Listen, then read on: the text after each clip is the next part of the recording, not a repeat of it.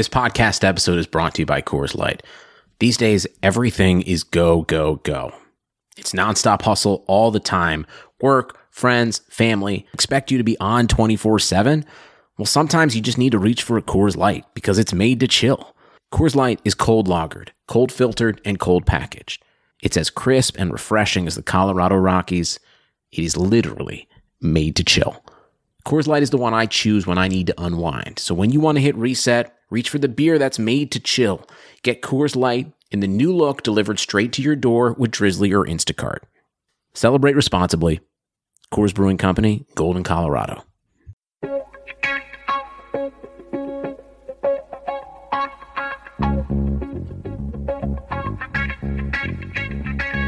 Karlsson, Karlsson, världens bästa Karlsson. Karlsson, Karlsson, hoj här kommer Karlsson. Karlsson, Karlsson, ingen faktiskt ingen annan Karlsson spelar jag så bra som mig. Carlson! Karlsson, Karlsson scores! Karlsson, Yeah! Karlsson, världens bästa heck just happened? Oh my gosh, so many trades in just the last 10 minutes. Like, Brian and I have been switching up this whole show. Sorry. Okay. Thank you, everybody, for tuning into another episode of the Keeping Karlsson Fantasy Hockey Podcast, the best fantasy hockey podcast in the world, hosted by two guys who at one point owned Erik Karlsson in their keeper pools. I'm your host, Elon Dubrowski. With me, as always, Brian Com. Hello, everyone. Hello, Elon. You know, we had the whole show ready to go. We had all our ducks in a row. Everything was prepped. And then, well, you said 10 minutes. That's how it's felt. We've had like 45 minutes to prepare and scramble and get ready. Here we are with mostly formed thoughts on everything that's happened this week and today in the last hour. Yeah, we've got two big trades to discuss. One where they might still be on the phone. So we'll get to that in a second. But we're definitely going to cover this Bishop to LA trade, which everyone is just scratching their heads right now, going, why? What? Just why? Why did this trade happen? But okay, before we get into that, let's take a second to mention that we are presented by the best fantasy hockey website out there, dobberhockey.com. You know that if it's not there already, it's going to be there really soon. Full trade analyses, impacts, fantasy impacts, who gets hurt, who gets helped, everything you need to know about a trade that happens. And you know, the trade deadline, Brian, the actual deadline is, I think, Wednesday. So there's going to be a lot going down, and you're going to want to keep appraised of it all and all the impacts at dobberhockey.com. Yeah, I already consulted them for a trade that we're going to talk about that did not happen just moments before we started recording tonight's episode.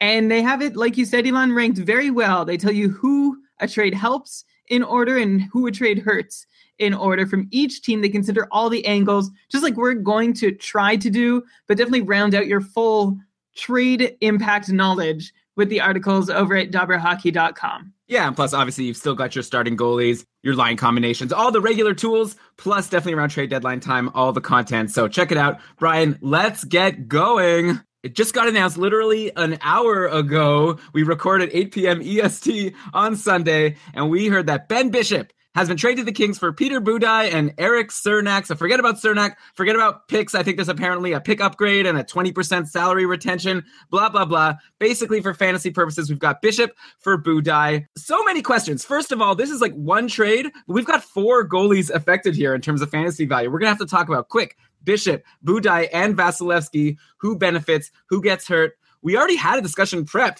right, to talk about Quick's outjury because Quick just came back from his groin injury that kept him out for most of the season. Now, obviously, the whole context has changed, and we've tried, like you said, to scramble and change what we were going to say about the whole thing. But first, maybe before we get into all these players, can we just have a quick discussion, Brian, of like, what's the motivation here? Why would the Kings do this? Why would Tampa Bay do this? Like, from Tampa Bay's perspective, I guess it makes sense to me just in that, you know, they have these two goalies. They were probably going to lose Bishop to expansion or he was going to become a free agent. Though I'd imagine they would have wanted more like picks from him or something. Anyway, and then from the Kings' perspective, it even puzzles me more because they already have Jonathan Quick as their starting goalie, and they had Peter Budaj, who did a great job while Quick was injured. I assume Quick and Budaj would be a great tandem to go with into the playoffs. Now they trade Budaj for Ben Bishop, who's been up and down all year. I just don't see why they would do it. Like maybe is Quick still hurt? Here's some conspiracy theories for you. Like maybe Quick tweaked something in that last game or in a practice, or maybe you know I don't even know. Brian, like illuminate me a little bit here because I'm struggling to understand why this trade happened. Yeah, a lot of us are. Don't know unless LA has a plan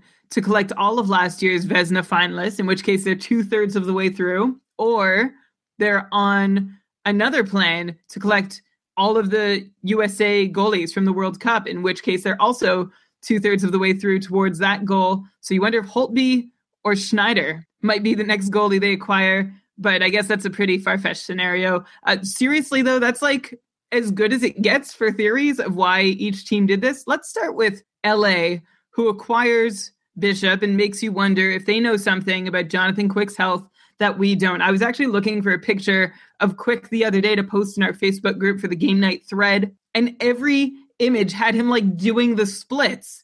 And that, you know, re- made me remember that Jonathan Quick likes to do these sort of acrobatic big things with his body. And so maybe they want some better insurance with Ben Bishop. I've also seen theories thrown around that maybe they're preventing another Western team from grabbing Bishop, which seems to make about as much sense. If Quick is healthy and they have no concerns about his health, this doesn't make a whole lot of sense to me. It's a very expensive tandem now. It's a very average tandem. Yes, Ben Bishop isn't going to get paid by the Kings past this year, so the cost doesn't matter so much. It's just a weird a weird tandem because you don't see one better than the other or one who's had a great season to stand on. You have Bishop who just started getting good, Quick who just returned, and of course, like let's not forget LA just sent the guy packing who saved their entire season in Peter Budaj. Now Budaj 917 on the year, but that's friendly to what his numbers have been like over the last little while. 2 6 and 0 with an 884 save percentage over his last eight games,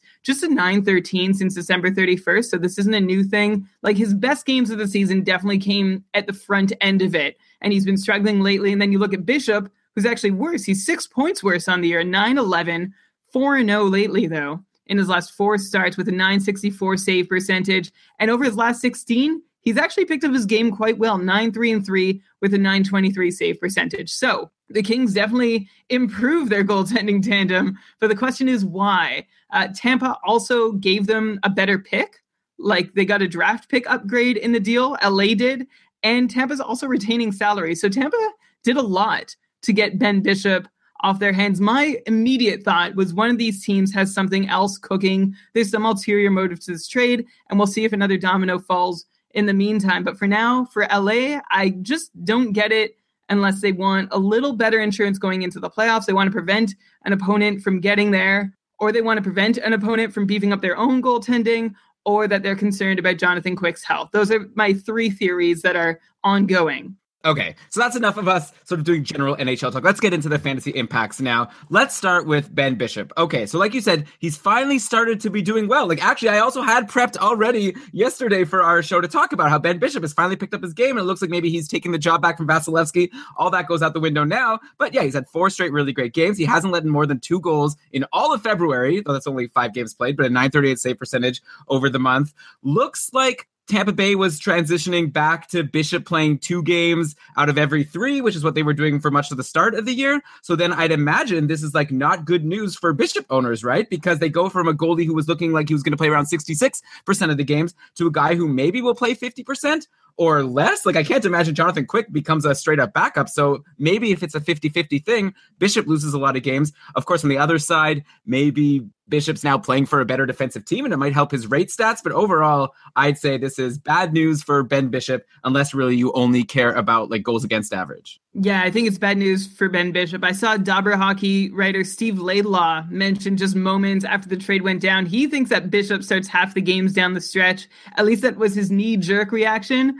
I'm not sure I can get with that just yet, although it makes sense. Like if they're concerned about Quick getting re injured, they rest him more down the stretch instead of him going from zero to 100 and starting, you know, 15 of the last 20 games. Maybe he starts 10 or 12 of the last 20 games to go. So yeah, probably does dent Bishop's value some because he seemed to be emerging as the two out of every three games starter in Tampa, and now he's in a place where I doubt he gets an opportunity to see more than half, if that. Right. Okay. And then Jonathan Quick. So he's finally back from his groin injury. Like I said, he had a great return, a 4 1 win versus Anaheim, 32 saves for 970 save percentage for what it's worth.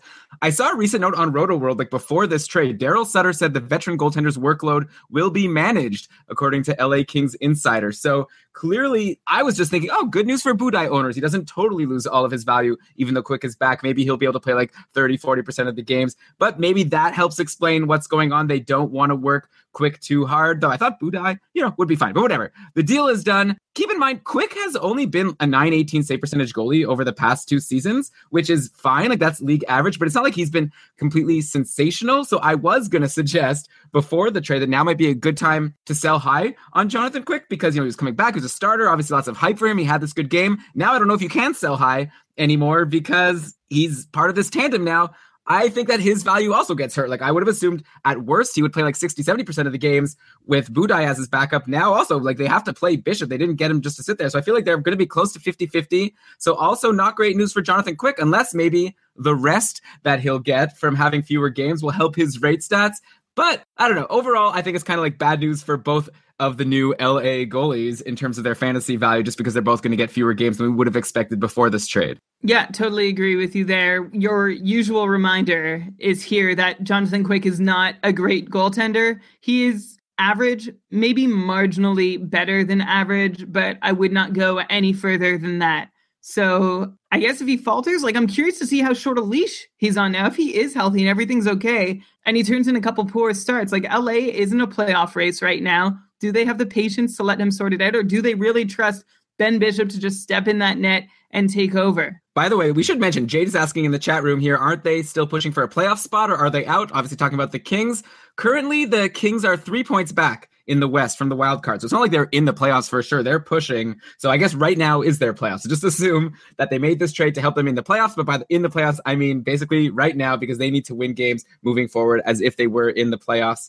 Okay, so then we have the two Tampa Bay goalies. We have Vasilevskiy and Budaj, two guys who were looking like backups yesterday now are going to, I guess, be battling for who's going to be the starter. Maybe they'll also be a 50 50 tandem. We've got a rookie, we've got a veteran. Vasilevskiy has a 909 save percentage on the season, not very good. And he's been even worse lately, like only a 900 goalie, I think, in February. He showed he clearly can't yet handle the starter's job. When Bishop was injured, Vasilevskiy was just terrible. He only did better, I guess, once Bishop was coming back. Budaj, on the other hand, 917 save percentage on the year, like you said, Brian. So he's been a lot better than Vasilevskiy, which makes me think that Budaj should be the starter. But at the same time, Tampa's pretty far out of the playoff race themselves. They're seven points back of the wild card. So maybe they're deciding, all right, we're done. We're thinking about the future now, in which case, might as well give Vasilevskiy the reins, see what he can do. And then they have a decent backup in Budaj if he falters so much that they need to play someone else either way, to me, it kind of looks like an improvement for both of them, right? Like for Bishop and Quick, I feel like both of their fantasy value goes down as they're going to play less games. But for Vasilevskiy and Budaj, I think both of their value goes up because Budaj, I think, has a much better chance of playing if he's backing up Vasilevskiy than he would if he was backing up Quick. And Vasilevskiy is now a starting goalie until he blows it, if and when. Yeah, this is a real turn of event for Quick owners who were so pumped about him returning finally after waiting all season, and for Budaj owners who were probably really down in the dumps feeling like they had a worthless asset that Quick was going to run the table the rest of the season, but I wouldn't see any time. Now he moves to Tampa, where he's playing. I imagine he's behind Vasilevskiy in the pecking order, and Vasilevskiy is going to get the opportunity to play maybe a lot, or maybe they won't have patience because they too are in a desperate playoff race right now. They're quite far out. They're as far out as Buffalo is. They have 62 points. They are seven behind Toronto for the last wild card spot with only one game in hand. So again, another team you wonder how long a leash are they going to give Vasilevskiy before they turn to Budaj? I think also what this does for Budaj is it gives him some value perhaps for next year. It sounds like he could get a look as their backup goalie, which makes sense, right? If you have Vasilevskiy, a young goalie, to have some veteran presence, a guy who can be like an average NHL backup goalie, that seems like a decent thing to do, especially with the experience Budaj has accrued over the year. But back to this year, it certainly helps Budaj's value and it helps Vasilevskiy's value. The question is, can Vasilevskiy run with what he's given now? And he hasn't been able to all season long, even when the opportunities came. You wonder now, with nobody breathing down his neck, he'll feel like he's able to. I can't wait to find out. Yeah, it's usually been whenever Bishop gets injured, we say, rush, go grab Vasilevskiy. And now when Bishop is traded, we're like, uh, I don't know, maybe I'm not so sure he'll be able to do well. So, you know, buy at your own risk at this point. It's funny because Brian, you were just messaging me earlier today. We're in a pool together against each other, and my brother's also in this pool, and he is a Budaj owner. And you messaged saying, "Ooh, should I send a trade offer to your brother to rip him off now that he has lost, you know, starting goalie? Now that Quick was back, and you have Quick, so I assume you were going to try to trade him Quick and get a huge haul in return. Now my brother sort of gets an extra breath because Budaj maybe will play more. It's it's very interesting to think of the implications and like what you were going to do. We were going to come on today, we were going to talk all about what to do if you're a Quick owner now that he's back, and what to do if you're a Budaj owner, and ah, it all goes out the window. Yeah, just to be clear, Elon, you were the one who mentioned ripping off the Budaj owner in the doc that we had prepped in our show notes. And then I asked, using your words, if I should rip off. That's generally how I don't go into trades, but I was definitely tantalized by the idea. Yeah. Anyway, if ifs and buts, you know the saying. Let's move on. We'll obviously have to check back in on this trade in a week or two and see how everyone's doing, all those four goalies. Let's go to another trade, which is not like official yet. So maybe I should give myself an optional edit point here for if it turns out it doesn't go through by the time the show is out. So here, let's cut here. Now I'm going to say, Actually, it turned out the trade didn't happen, so let's move on. Okay, now end that cut. Back to the talk of saying that Martin Hanzal has apparently been traded to Minnesota. They're apparently still on the phone. I don't know, Brian. It was just really funny when Brian was telling me actually the trade might not be official because they haven't ended the phone call yet. And I'm wondering how do they people know about this trade then? Is he texting while he's on the phone, telling his friends how he's about to make a trade? Because Arizona's made a really good trade here. I would be texting my friends. They just traded Martin Hanzal, who's going to be an unrestricted free agent at the end of the year, and Arizona's not in the playoffs. And it's looking like they're going to be getting a first round pick, a second pick, and a conditional pick from the Minnesota Wild. So Minnesota's clearly all in and Arizona is like looking good for the future if they could do something good with these picks. But, anyways, the fancy impact here, obviously, we have to look at Martin Hanzal.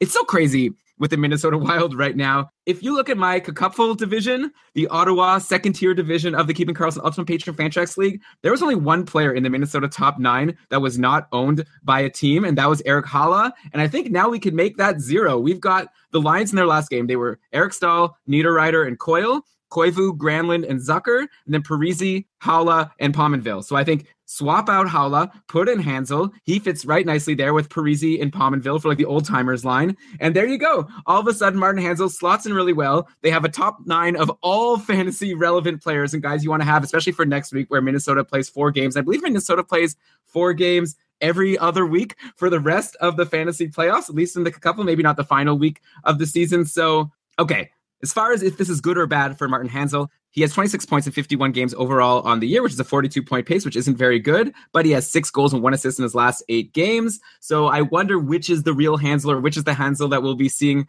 over in Minnesota. Like at first I was thinking, oh, he loses top line, top power play spot. But if he's swapping Vrbata and Domi for Parise and Pominville as his line mates, and Pominville's like been red hot lately. Seems like not too much of a downgrade. And also Minnesota scores more goals. I guess we'll have to see if Hanzal could get onto a power play unit. Like he'd have to bump someone. Haula isn't there as easy pickings. He's gonna have to bump one of these other more strong forwards. Overall, Brian, what do you think? Is this good news or bad news for Hanzal owners? People who grabbed him at one point, should they now be thinking, ah, whatever, time to drop him? Or do you get excited about him if he's in free agency because he's on the Minnesota Wild somewhere in their top nine? Well, I think it was a popular first thought that the Wild already have Eric Staal and Mikko Koivu down the middle. So maybe Martin Hanzal is in the bottom six, except like you're saying with the top nine, Elon, Minnesota doesn't have a bottom six. They have that top nine. You name any guy in that top nine, and I'm going to name them all right now. You stop me when you hear the name of somebody who has been without a hot streak at some point this season, without favorable fantasy production, someone without fancy relevance for the majority of the season. Niederreiter, Staal, Coyle, Granlund, Koivu, Zucker, Parise, Pominville. Well, in the ninth piece, you'll you can stop me here, is Erik Haula. I know. I just said that. I just said all of that, Brian. Well, no, but I, okay. So I'm, I guess I'm just trying to emphasize the point that now you slide Martin Hanzal in there, and I guess it's a good situation for him. Like it's not top line, top power play like he was seeing in Arizona. He's not going to see top power play, but you wonder if like 13 or 14 minutes a night in Minnesota is better than 17 or 18 minutes a night in Arizona. I'm also excited for the prospects here of Zach Parise and Jason Pominville. I think Hanzal is an upgrade on Erik Haula for them. So they're not sort of stuck on the bottom third of that top nine. Now it's more evenly rounded. And the Wild just have a really formidable depth chart, especially down the middle now with Staal, Koivu, and Hanzal. Like, don't get me wrong, Hanzal, the price was steep. They traded what'll end up being, you know, a late first round pick, like of the last few of the round, and a second round pick, which has even less of a chance of panning out. But if that sets the price for future acquisitions, like any team that was hoping to land Matt Duchene is probably really angry about how much the Wild paid the Coyotes for Martin Hanzal, who is a half point per game player. He's never scored more than 16 goals in a year. Don't expect him to suddenly explode and blossom into anything more than a 50 point player, but at least he'll be surrounded with some more talent, less minutes, but maybe that'll all even out to him being able to continue doing essentially what he's been doing during his time in Arizona. You know, one thing I've been enjoying about Hanzal, and he's a guy I picked up for my cupful of playoffs, is that he's been getting a lot of blocks lately, which was something I wasn't expecting. So I have a feeling I'm going to be losing out on those. I don't think Minnesota is going to put their forwards in a position to have to block a bunch of shots like Arizona does. Yeah, and speaking of Arizona, Elon, let's go back there for a minute. Now their top line is without a centerman. They have Vrbata and Domi floating around with, I guess, uh, it could be good news for Christian Dvorak, who's been on a pretty good scoring pace recently. Not totally evenly scoring, but I think I was looking earlier today, something like nine points in his last 12. We mentioned him on the show recently, too. So he's someone to watch that could get more ice time and better deployment, but it is worse news for Vrbata and Domi and whoever else is playing around that top line, top power play in Arizona because it just got a lot thinner. Yeah, I mean, unless of course Vrbata, he could still get traded himself, and Arizona could just get a bunch more picks. So maybe it's not so bad for him yet. We'll have to wait and see. But yeah, you'd assume it's worse. But at the same time, Hanzal was injured for a while, though. I believe that's around the time when Vrbata was slumping. So maybe there's something to it. Domi was also injured for a while. It's hard to say with these Arizona guys. I feel like for all of them, for Domi and for Vrbata, Domi's like a guy that could be really good, but also could definitely not have value this year. And you're looking to the future. And now with these picks they've gotten, hopefully Arizona will become a really strong team. And you mentioned Christian Dvorak. And also there's Dylan Strome, who's going to come up next year. So I think in a dynasty league, this is probably good news for Domi, maybe not for this year. And then Vrbata, you have him until he slows down. And then the plan is to drop him. That's what you should have been doing anyways. Okay, Brian, I feel like at this point we can now finally get to the content that we actually prepared for the show. I was going to start the show before an hour ago talking about how Patrick Eaves has been traded to the Anaheim Ducks for a pick. This feels like years ago that this has happened. Eaves has already actually played a game with Anaheim. But okay, let's look into this trade now.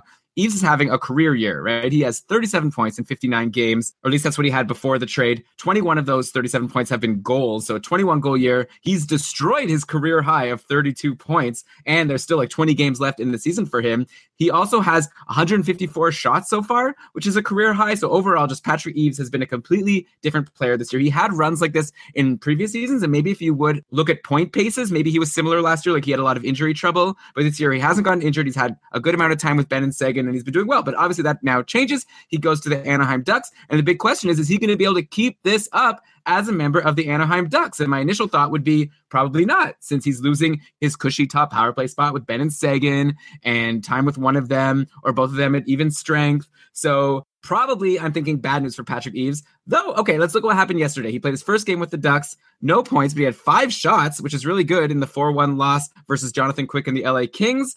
And the lines going into the game were Cogliano, Kesler, and Silfverberg. That never changes. Then Getzlaf, Ritchie, and Kase. And then Eaves, Rakell, and Perry. So Patrick Eaves was playing with Rickard Rakell and Corey Perry. Not so bad, right? Decent line mates. But it looks like halfway through, things got switched up, I guess because they were losing. And Eaves ended up playing with Getzlaf and Nick Ritchie for a bit. And Eaves was also on power play too with Rakell and Silfverberg and Bieksa and Lindholm. So overall, you know, he loses Benn or Seguin at even strength, but he gains a Getzlaf or a Perry. So not so, so bad. I'm curious to know, Brian, what do you expect from Eaves moving forward? Is it a big difference that he's with Getzlaf or Perry as opposed to Benn or Seguin? He's currently on a 51 point pace. Do you think he can keep that up, or do you think he's going to go down to being more like a 40 point guy moving forward? I don't think this helps him a whole lot, but we should give him credit, as you were at the outset of this little chat about the trade, for what he's done this year. He co led the Stars in goals before being traded, tied with Tyler Seguin. If you think Tyler Seguin scored a lot of goals, Patrick Eaves has scored just as many. The question is, why has this season been so remarkable for Patrick Eaves? The first very obvious answer is that he's been healthy. He's played 60 games this year already, and that means he's already played more games this season than he had in any of the previous five years. He's missed 115 games just over the last three years, several more over the course of his career. I think he's only played more than 70 twice in his 12 years in the NHL.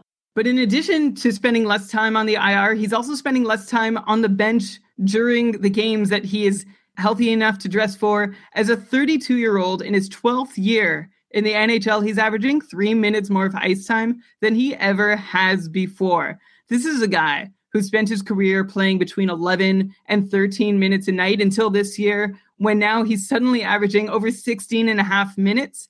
And this trend of increased ice time also carried through to the power play. He has 16 power play points this year, 11 power play goals on 39 shots, which is a near 30% shooting percentage. But that's a shooting percentage he's maintained as the net front guy in Dallas for the last three years. But he's getting more minutes with the man advantage and he's taking more shots in those minutes, and it's all working out very well. So, to circle back to what he is now that he's a Duck, so he's a 50 point pace forward, playing nearly 17 minutes a night and cashing in big time on the top power play unit. That was actually sustainable, I felt, as long as Benn and Seguin were buzzing around in the picture in various ways. I don't know that he can stay that relevant with the Ducks. There's definitely room for him alongside Perry and or Getzlaf, but that duo is not Jamie Benn and Tyler Seguin, and that is who Eaves has collected the majority of his points with this year. So I'd expect a downtick in points now that he's with the Ducks. Even if he does stick on the top unit in Anaheim and play with one of their big names, I think 50 plus would be a really tall order. I'm expecting they'll still give him plenty of ice time. I don't see that going down much, but I think you should adjust your expectations to be closer to 45 than to 50. Yeah, I agree. And okay, so here's a fun question for you, Brian. Like, which forward on the Ducks, not named, I guess, Kesler, Perry, Getzlaf, or Silfverberg, would you want at this point if you could get any other one? Like, Rakell is someone who we basically called a snoozer last week. So, of course, he had a two goal game, but still, those are his only points in his last seven. He's still someone I'm not overly excited about at this point. Uh, Nick Ritchie, I feel like, could be a dark horse with four points in his last four games, and he's playing with Ryan Getzlaf, especially if your league counts hits. He hasn't been getting so, so many hits, but still, you know, he has the upside to give you that. So, like Rakell, Ritchie, Eaves, or you know someone else who you're gonna blow my mind with. Like who would you want if you could have one other guy on Anaheim as a forward? So, like you said, Eaves did have five shots in his debut. He still played more than 16 minutes with a good chunk of power play time. I don't know if you're able to rely on guys like Rakell or Ritchie for a whole lot. So if Eaves can keep putting up like near three shots a game as he was in Dallas, and if he keeps getting good looks on the power play, I may still prefer him of the bunch. Rakell definitely has the highest upside, and Ritchie is the dark horse, especially if you're in a hits league. But I think Ritchie may be susceptible to being bumped from his current duties with the acquisition of Eaves. So, who do I want? I'd probably roll the dice and go with Rakell, even though Eaves, I was saying, offers more certain value.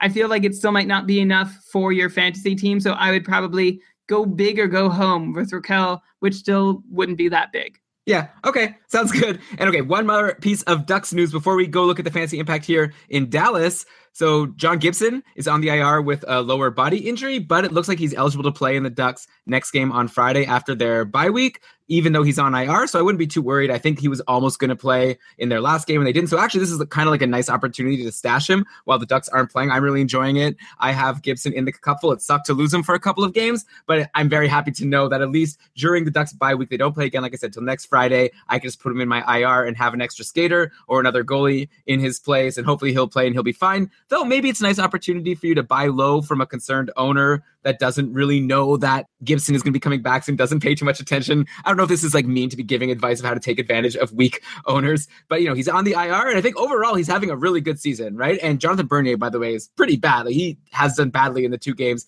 he's played in Gibson's absence. And Gibson, yeah, so he has a 922 save percentage on the year now and a 940 save percentage over his last two months. That's 22 games. So he had that really weak start and ever since then has been just a really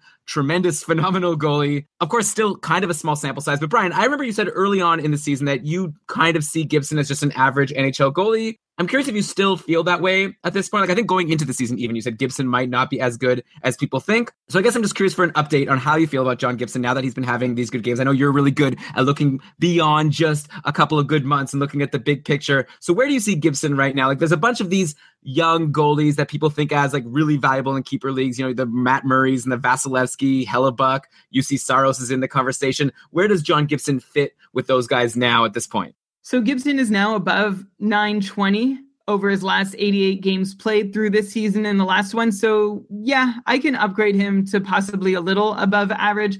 I just think people were really overrating him like as he started his career and was battling it out with Andersen. People had him as this blue chip goaltending prospect who was going to be like in the mid maybe even high 920s. He's still not going to get there, but it would be nice if he is a touch above average as he has shown himself to be so far. So good for him.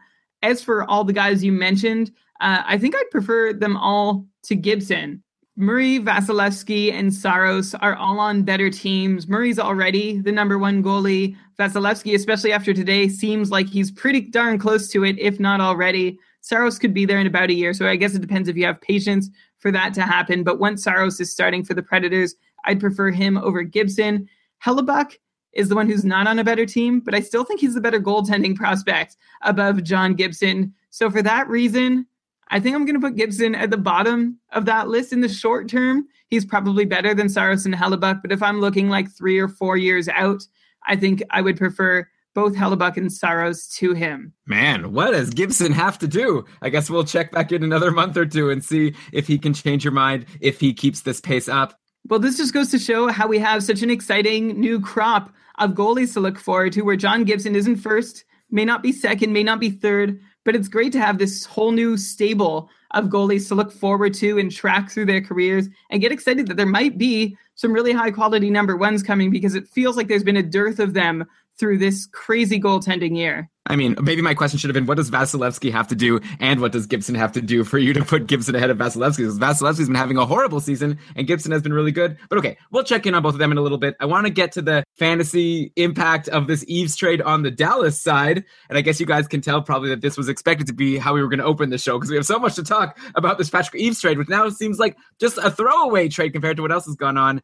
But yeah, we have Eaves moving away from the Stars and that really affects their lines because he was a guy on a good line and on the top power play. So if we look at the lines they've been rolling for the last two games, their first two Eavesless games on Friday versus Arizona and then today versus Boston, they've been going Seguin, Sharp, and Roussel, Benn, Eakin, and Brett Ritchie, and then Faksa, Korpikoski, and Spezza. And then the top power play, surprisingly, has been Benn Hudler, Seguin, Esa Lindell. So a lot of interesting notes here. First of all, notice that Spezza and Klingberg have both been off the top power play. They're guys that have been there all year long. Sharp, Lindell, and Hudler take their spots along with Eaves' spot. So three guys that you have to all of a sudden add to your watch list or at least to your radar. That's Patrick Sharp, Esa Lindell, and Yuri Hudler. Then we've got Brett Ritchie, Cody Eakin, Roussel, Patrick Sharp, all getting prime spots with Benn and Seguin at even strength. So I feel like all six of these guys I've mentioned, or six or seven, like are worth at least looking at or talking about. Like first on the downside, right? Spezza, he had a power play assist versus Arizona, but no shots, and then just two shots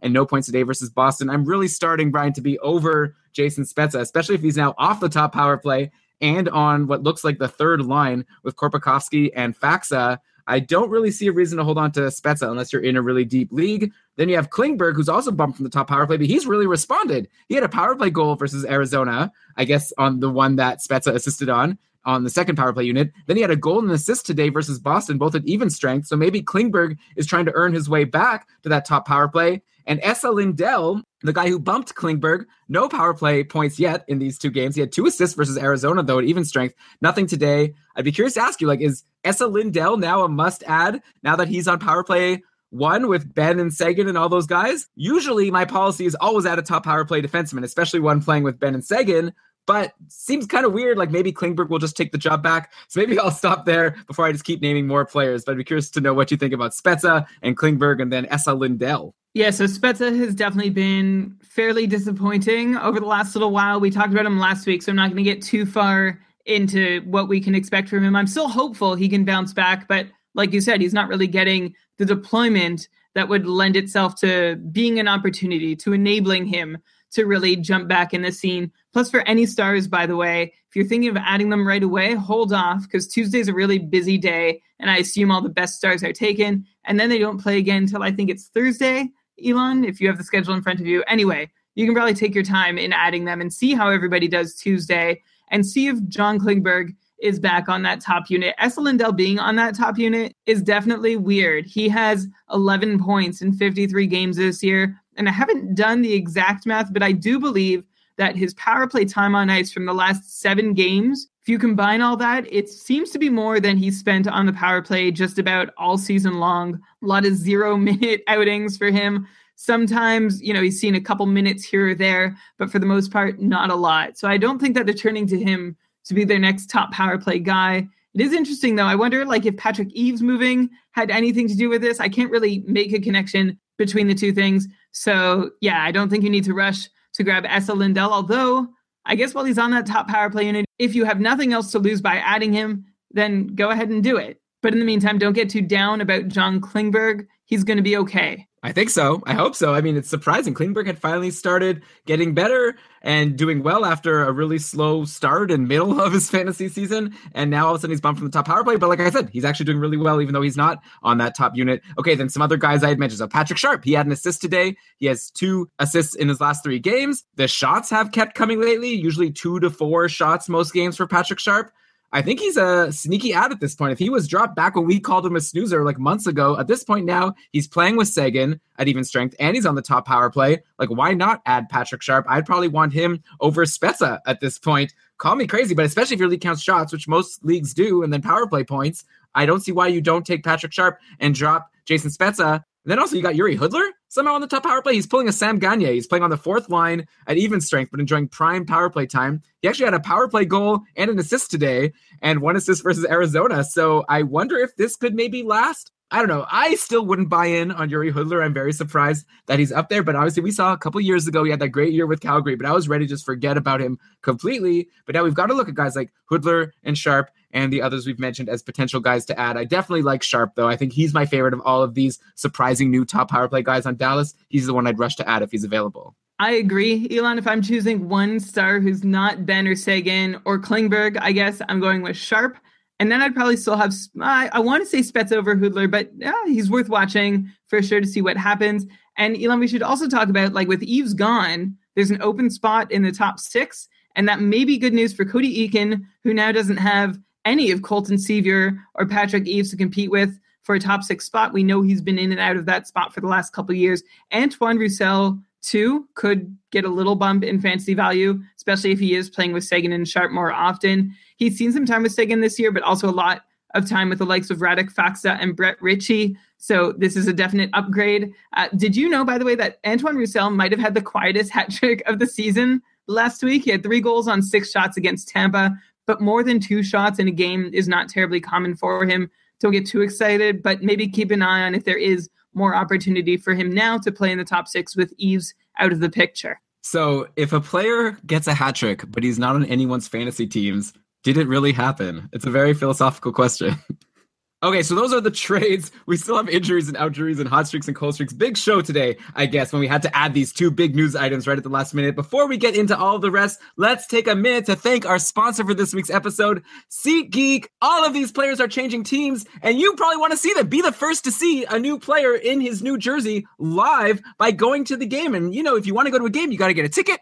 And why not just buy the ticket from the best ticket site out there, which is SeatGeek? They make it so easy to find tickets for all the games you search for it. They're going to have tickets aggregated from a bunch of different sites. They'll sort them by value. So you'll even be able to see, oh, this ticket's more expensive, but it's a better value because it usually costs so much more. It's really handy to look at their sorting in that way. You know, their tickets are backed by their 100% guarantee. They have a really nice, easy to use app. Really, it's a good site. Check it out. And especially if you've never used them before, you could get a special $20 rebate just because you're a listener of Keeping Karlsson. All you have to do is download the app or go to the site, buy your ticket, and then in the promo code section, enter the promo code KEEPING. K E E P I N G, and then SeatGeek will mail you a $20 USA check as a thank you for making your first ticket purchase. So you could get this value, you could help Keeping Karlsson. So be a geek, get a seat, check out SeatGeek what's left for me to say? I guess I'm on SeatGeek right now, and the time it took you to say that spiel, I went on SeatGeek to see what it would cost to see Martin Hanzal's hopeful first game in a Minnesota Wild jersey tomorrow. At the same time, you might also potentially see Ben Bishop's first game in an LA Kings jersey. LA visits Minnesota. Tickets are all there on SeatGeek. Like you said, Elon, rated by value. The cheapest ticket is out there for 75 US with fees. That's a real handy feature of SeatGeek. No guessing but what the fees will be. Anyway, so there you go. There you have it. So easy. I guess the real cost is actually going to Minnesota or LA to go see this game. That should be a new feature SeatGeek ads, like telling you ticket prices to go see the games and getting whole packages. How about that, SeatGeek? I'm giving you business ideas. What more do you want? Tweet at Keeping Karlsson if you're SeatGeek and you like the ad that we just did. Okay, Brian, let's move on now to some more outjuries. We talked about Jonathan Quick coming back. Another anticipated outjury happened last week, or I guess yesterday. Erik Johnson finally returned to the Avalanche. He had been out for a while, and perhaps his return was the spark the Avs needed to get their first win in six games, a 5 3 win over Buffalo. Maybe the whole season will turn around now that Erik Johnson is back. He had a good game. He picked up an assist. He had a shot, three hits, two blocks. He only played 17 minutes and 34 seconds. So obviously he's getting eased in a little bit. He's normally averaging close to 22 minutes a game. Johnson overall on the season, he's up to 12 points in 24 games, which is a very respectable 41 point pace, which is good for a defenseman. Definitely, I think he's worth adding if he's a free agent in your league and if your league counts hits and blocks. I guess the big question with Johnson coming back is does his return hurt or help Tyson Barrie? Like it didn't hurt Tyson Barrie yesterday as Barrie scored a goal and got the top power play time in the game for a defenseman. Overall, Barrie actually has the same point pace as Johnson with 26 points in 52 games, which is a lot lower than what people were expecting for him going into the year. And in leagues that count plus minus hits and blocks, Barrie has probably been like borderline worth owning because of this low offensive output and no help in peripherals, as opposed to a guy like Erik Johnson, who helps you at least in the hits and blocks. We'll see what he could do in the plus minus. What do you think? At this point, is this good news for Barrie? Bad news for Barrie? Are people dumb for even still having Barrie, even though Colorado can't score goals and they're probably going to be trading away some pieces in the next couple of days? Well, that's the question. Can the news get any worse for Barrie owners than it has over the last while? Uh, I don't think it's any different for Tyson Barrie. If we just look at how he's performed with Johnson in the lineup and without Johnson in the lineup this year, similar sample size of games and similar results. 12 points in 24 games with Johnson in the lineup, 14 points in 28 games without Johnson. So an identical point pace. He was minus 11 with Johnson, minus 16 without, 54 shots with Johnson, 79 shots without. So that's actually the biggest difference is that he was averaging closer to three shots a game with Johnson out of the lineup and closer to two shots a game with Johnson in the lineup. So we'll see if that was a function of Johnson leaving the lineup or if it was just a function of Barrie not really being able to get his game together early on in the season. And he also scored power play points at about the same rate with or without Johnson. Uh, his time on ice was similar, a lot of similarities. So I think the only key difference to watch might be to see if Tyson Barrie is taking fewer shots now that Johnson's back. Uh, it's very exciting that Erik Johnson's back, though. If anybody dropped him because like they had six injured guys and no room in their IR, and they just thought they'd sneak him off into free agency and grab him later, you should try and beat them to the punch. Like you said, Elon, he had a very good start to the season, and his start made him like a top 20 defenseman in a lot of formats because of those hits and blocks. If those were both counted, you should absolutely have him rostered. Yeah, and then since we're on Colorado, like I'm tempted to dive into the forwards, but I feel like someone's going to be getting traded and everything is going to be moot. So I'll just say a couple quick notes. We don't have to dig too much into them. Mikko Rantanen had a stretch of goals in three straight games that ended a couple games ago, but then he picked up an assist in the last game, and he has four points in his last five, 16 shots in that span, so over three shots a game. So Mikko Rantanen finally producing on a season that's been overall bad for most of the Colorado forwards. He's someone who's finally becoming worth rostering. So take a look and see if he's available in your free agency. I'd imagine his role just becomes even more prominent if Duchene or Landeskog gets moved, right? He's already playing in the top six and on a good power play, but he'll definitely stay there, maybe, you know, get better line mates. Who knows, like what would happen, but he's definitely a guy to watch. Regarding Duchene and Landeskog, I guess you've got to hold on at this point. If you've held them this long, hold on a little longer. See if they get moved at the deadline. See who they go to.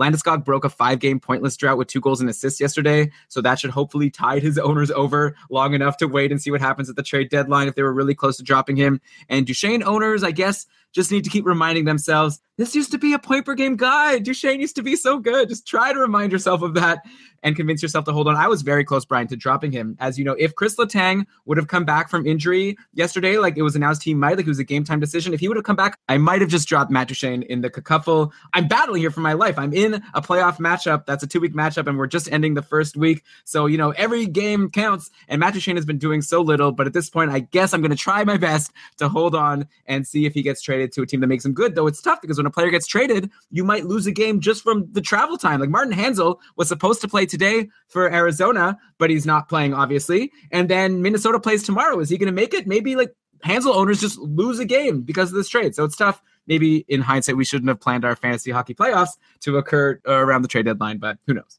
Okay, well, first I'll say that I think you're only sad about the trade deadline thing because you might personally lose a game if Hanzal doesn't get into the lineup tomorrow night for Minnesota. I know that's hard, but I also just want you to consider there's some other people affected, like Martin Hanzal and his family. On to Matt Duchene, who you Oh, say he used to be a point per game guy.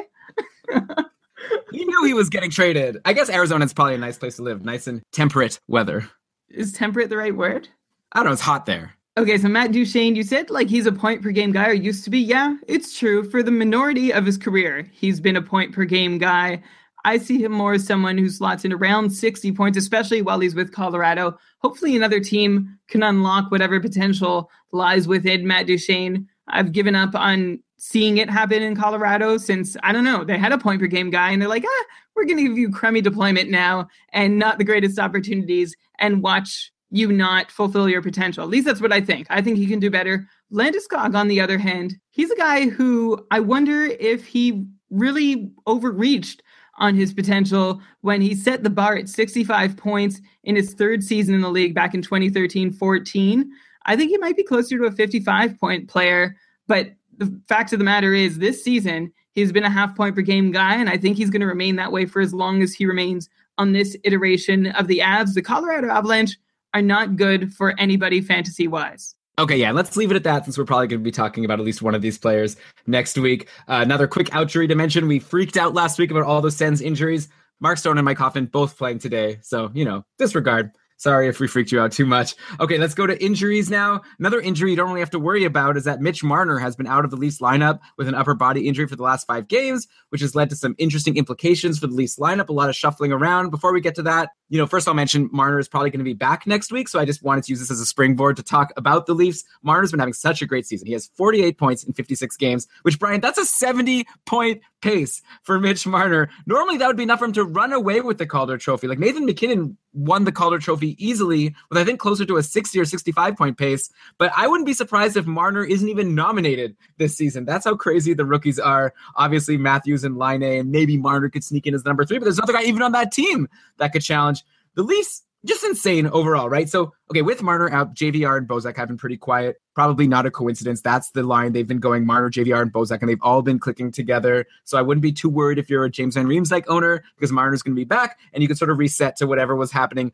before Marner got injured. One of the guys who really stepped up in Marner's absence is a guy named Josh Leivo, who finally got into the lineup and had a stretch of one goal and seven assists and 18 shots in five games, which was insane. He was playing with Kadri and Komarov, who have both been on fire as well. In the last couple of games, Leivo has quieted down with zero points and only two shots in those two games. And probably I wouldn't be too excited about him moving forward because once Marner comes back, I think he's going to get bumped. Normally, Nylander would have been the third on the Kadri and Komarov line, but I guess they had to shuffle everything. And so Nylander has been up with Matthews, who, by the way, is even hotter than all of the rest that I've been mentioning. And then Hyman, so it's been uh, it's confusing keeping track of all these names. It's been Nylander, Matthews, and Hyman, and then JVR's been playing with Bozak and Connor Brown. And then Bozak got injured last game, or he was ill, so a guy named Ben Smith took his place.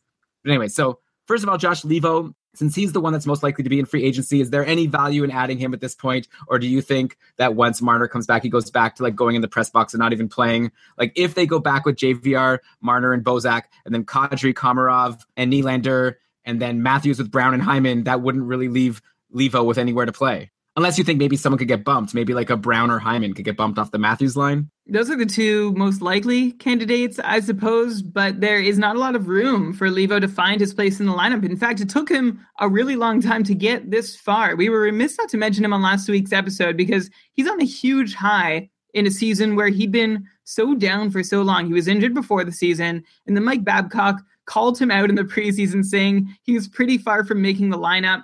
Uh, he was scratched for two weeks to start the year, then went down to the AHL on a conditioning stint, had no points in five games with the Marlies. Then he sat in the Leafs press box for another month from November to December. Then he finally played 12 minutes in December, waited two and a half weeks more to play four minutes in his next game. And then a month after that, he played again on February 9th, and he's now played in nine straight contests. That sounds like a small feat to play nine straight, but it's a big deal after Leivo played a total of five games in the AHL and 16 minutes in the NHL over four plus months. His ice time is holding reasonably steady right now, and I like him for some depth contribution as long as he's playing with Kadri and Komarov.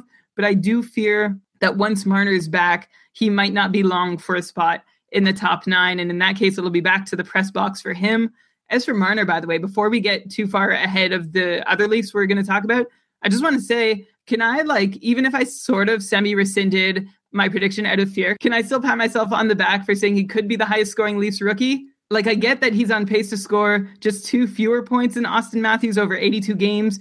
I should admit at the same time that Austin Matthews is having a much better season than I gave him credit for in our preseason episodes. But Mitch Marner has been incredible. You can see him making a couple rookie mistakes from time to time, but you can also see him looking poised and confident enough with the puck to make some big and really creative plays. I'm sure we all saw that one where he like looped around the zone like Marian Hossa did with the Sens like 10 or 12 years ago before setting up a play that I think led to a goal. The goal wasn't even the important part. It was the journey, not the destination for that play. So Brian, I'd say sure you would be able to pat yourself on the back. I'd give you a pass on, you know, if Marner ends up with less points than Matthews just because he was injured for a few games. And if the point pace for Marner was higher, I'd say totally pat yourself on the back for making that call. Except you totally rescinded it and you took it back after a while. So I don't think you get to hold on to that. I didn't totally rescind it. I just I just felt like I put my neck really far out there for no reason. But I wish uh I wish I stuck by it. Oh well, Yeah, you- lesson learned. That's the thing with putting your neck out. You have to leave it out. Otherwise it's Yeah. not it's not really anything. But okay, the Leafs, it's just insane, right? They currently have six players with at least seven points in their last seven games. That's insane, right? So Matthews, Leivo, Jake Gardiner, Kadri, Komarov, Nylander, all have been above a point per game in the last couple of weeks. It's just insane how many fantasy producers they have. They're like the Minnesota Wild, right? The Minnesota Wild of the Eastern Conference.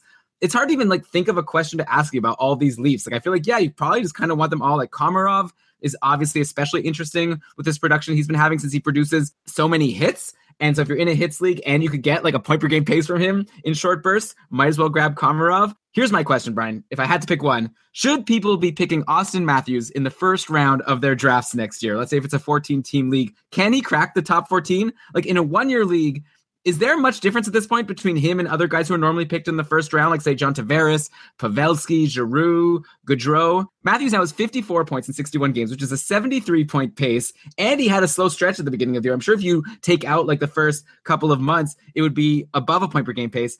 Plus, he has 217 shots in these 61 games, which is insane. Like, I'm curious to know, like, how many points do you think he's going to end up with this year? And then how many next year? Like, can he hit the 73 points this year? Do you think he can keep this pace up? And then is he going to be a point per game guy moving forward for like the rest of his career?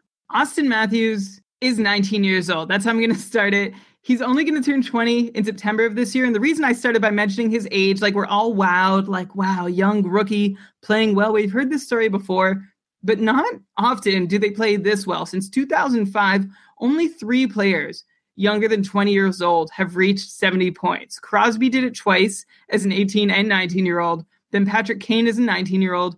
And then Steven Stamkos was the most recent player to accomplish the feat seven years ago. So it hasn't happened since then. And it's also just as uncommon, by the way, for a 20 year old player to get 70 points. So uh, Matthews really deserves some mad props for what he is accomplishing this year. As for next year, that's the question, right? Where do you draft him? How, where can you value him? The sophomore slump thing scares me a bit, but I think he's going to be able to work through it for the most part. He's got a good shot of holding his own with any of those names you mentioned. The one thing that I wonder about in his numbers this year is his 87% IPP, which is either elite or it's a bit of a fluke and he's gotten lucky to be in on so many goals while he's on the ice. From what I've seen and what I've read and what I know, I am ready to guess that that 87% IPP is not a fluke, that he can keep it up there. I'm ready to call him a 65 plus point guy going forward for sure, with upside for 75. And I'm laughing because that really is unfairly conservative. That's Uh, you'll have no, yeah, you'll have no hope of drafting him if that's where you have him pegged, since there are plenty of other people who see him as guaranteed 70 points with upside of like point per game. They'll pick him off the board way earlier than that. So first or second round. So I guess if you're comparing him, Elon, to those other elite guys you mentioned that go uh, in the top couple rounds already, I think it's to Matthews' benefit compared to them directly. Like we look at Tavares, Giroux, Gaudreau, they rarely have opponents keying in on any line but their own, whereas Matthews, the Leafs have a pretty evenly distributed top nine. And I think that's a bonus for him. So I'm going to go ahead in this long, convoluted way, first saying 65 points and then point per game. I'm going to say he's guaranteed. Um, I'm putting my neck out again. I'm going to say he's guaranteed to get more than 70 points next year. And I think he could crack 75. Okay, I like that better. That 65 thing was like, yeah, I think that Connor McDavid is at least a 65 point guy. It's like, yeah, no shoot. Uh, how do you say that without swearing? I don't actually know the nice version of that saying. Okay. By the way, Brian, Dave in the chat room here was saying he's surprised something as foolish as sophomore slump worries the fantasy hockey robot. You know, so my, I guess, defense for the sophomore slump, I guess, to me, at least in my head, I would say maybe other teams are getting to know the player. Like Austin Matthews was a mystery and coaches didn't know how to coach against him. But now, you know, they're going to figure out what he's been like and they'll have all summer to watch his game video. I don't know, Brian, do you have a defense to what Dave is saying, maybe calling you being foolish for worrying about the sophomore slump? Yeah, you know, I always thought it was a myth. And then, you know, I can't remember. It was an interview we did towards the start of this show where somebody I trusted who talked about how the sophomore slump, they felt it was a real thing because other teams have more time to prepare to defend this player in their second year in the league. Maybe they're coming in with a bit of overconfidence. They don't feel like they have to work as hard because they did it as a rookie. I don't think that's going to apply to Austin Matthews, but it is something that I, I think holds some weight in the sense that other teams have tape of this player. They have tape of him playing in the NHL. And yeah, so they can better ready their team to play against them. But someone as good as Austin Matthews, I don't know if that's enough to stop him from getting to 70 points. Right. I'm not too concerned about that myself, but I don't know. We'll see. It should be a lot of fun seeing all of these big stars on the Leafs. Maybe next year you could put your neck out and say that Marner will get more points than Matthews and we can do this all over again the right way. Okay. Another injured guy who should be back soon is Chris Letang. But I'm just saying this for completeness. Like, I actually don't want to talk about Chris Letang and his injuries. It's ins- when I saw last week that Letang was injured and was going to miss a game. I just like I didn't even react. Just like, fine, go in my IR. I'll pick up Goligoski or whoever and just hope for the best. And Goligoski's actually been good, so it's like it's not even bothering me. Like I'm over getting bothered by Chris Letang getting injured. I've learned my lesson for drafting next year. Hopefully he'll be back. If not, okay, I'll hang on to Goligoski. Okay, Justin Schultz though he returned yesterday in the four-two win over Philly after missing three games. He was on the top power play, of course, but got zero points and only one shot. I was saying, Brian, before when Letang was back, that I was starting to think maybe you have to expect Schultz to slow down, especially once he was losing that top power play time and he had started to slow down. Now, obviously, you want to hold on to him while Letang is injured. We got an interesting question on the Facebook group, though, about Schultz versus Colton Parayko at this point. And it really made me think because I feel like there's so many unknowns to consider if you're thinking of making that swap or making that trade. Justin Schultz versus Colton Parayko. So many unknowns, right? First of all, you have the unknowns of Letang's health. Like, is Latang going to be there? That affects Schultz a lot in terms of if he's going to get on that top power play. Then you have Kevin Shattenkirk, who might get traded. And obviously, that answer will come soon. But obviously, the person making the trade maybe wants to do it now before they find out because that's the thing. They're rolling the dice. So I'm curious to get your thoughts. Like, I really struggled with that question, to be honest. Like, Parayko has been having a decent second season, but not like overwhelming, like, not compared to the way people talk about him in our patron only Facebook group. He has 28 points in 60 games for a 38 point pace, which is decent for a defenseman, but not like insane, not blowing anyone away. 140 shots, which is nice, you know, a little over two shots a game. His numbers were looking better before, but recently he only has two assists in his last eight games. So maybe if we had this conversation a couple weeks ago, it would go a bit differently. I feel like now could be though a really good time to buy low on Colton Parayko in like a keeper league before Kevin Shattenkirk gets moved because I assume he gets on the top power play over Pietrangelo, right? So if that happens, Parayko versus Schultz, I guess I'd be curious to know your thoughts overall, and then maybe like for all the different permutations, like if Letang is healthy and if he's not, then if Shattenkirk is traded and if he's not, who do you like better between those two guys? I'm gonna take Colton Parayko. I think it's a great time to get him. He's not the guy in St. Louis yet, but he's really making the most of the time that he does get still, as he did in his rookie year. He has a 38 point pace in not the top spot for scoring defensively on a team that has had their share of scoring issues outside of Vladimir Tarasenko, and that's impressive to be able to get to 38 points. Like, I know it doesn't sound like a lot, but in his context, I think it's good, and his value really gets a nice bump from his shot rates. He's top 10 amongst defensemen in even strength shot attempts per 60 minutes, and he's top 20 amongst defensemen in points and shots on goal per 60. He's also top 15 in power play points per 60. So when he does get those looks on the power play, he makes the most of them. I will assume that Letang comes back soon enough to negate Schultz's extra value. And looking at both Parayko and Schultz as second fiddles on their own team, I prefer Parayko. Yeah, I think that seems fair. Maybe we don't have to go over all four permutations. I guess we could just say we think Letang will come back for what that's worth, and then we think Shattenkirk should get moved. So it makes sense. And even if Shattenkirk doesn't get moved, Parayko still gives you those shots. Schultz was also taking a lot of shots. It's tough. It's an interesting question. I mentioned Pietrangelo. He only has two assists in his last nine games, both coming in the game versus Montreal a couple of weeks ago. I still like him like as a really solid non-power play defenseman. I think it's pretty clear that Parayko takes the top power play spot if Shattenkirk moves. So is Pietrangelo? I guess he just his value stays the same, right? Like almost a lock for two or three blocks a game. Gets points usually, even though he's in a slump right now. Takes a decent amount of shots. I'd imagine some people are thinking of letting him go with this current cold streak, especially if blocks aren't counted but he has 29 points in 59 games overall, so around that Colorado D 0.5 per game pace. Curious to know what you think about Pietrangelo and if his value changes if Shattenkirk gets moved or not. I don't think so. I don't think he steps into a bigger role. I imagine that Parayko steps into Shattenkirk's spot, and then Pietrangelo keeps playing very capably in the support role where he picks up a decent amount of points which are bolstered by good peripheral value if your league counts those. All right, so we're through the uh, injuries and oucheries section. Let's go to some hot streaks, Brian.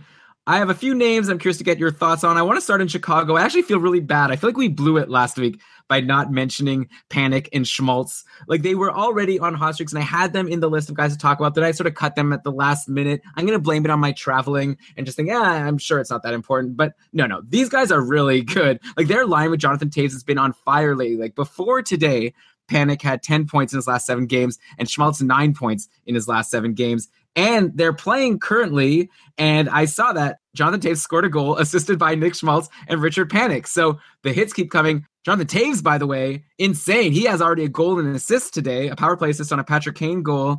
And he's like on another level right now than all the other players we've been talking about. I think even he's doing even better than Auston Matthews, if that's possible. He has 14 points in his last seven. That's before today in his two points. Obviously, the three goal, two assist game versus Minnesota helped. That and being on the top power play with Kane and Panarin is really great for him. He wasn't always on that top power play. So let's talk about him first. Brian, back on episode 133, when I brought up another Toews hot streak, you said sell high. Now's the time. He's not better than a 60 point guy. Obviously, if people listened to you and sold him at that point, they're kicking themselves right now because they've lost out on 14 points over the last couple of weeks.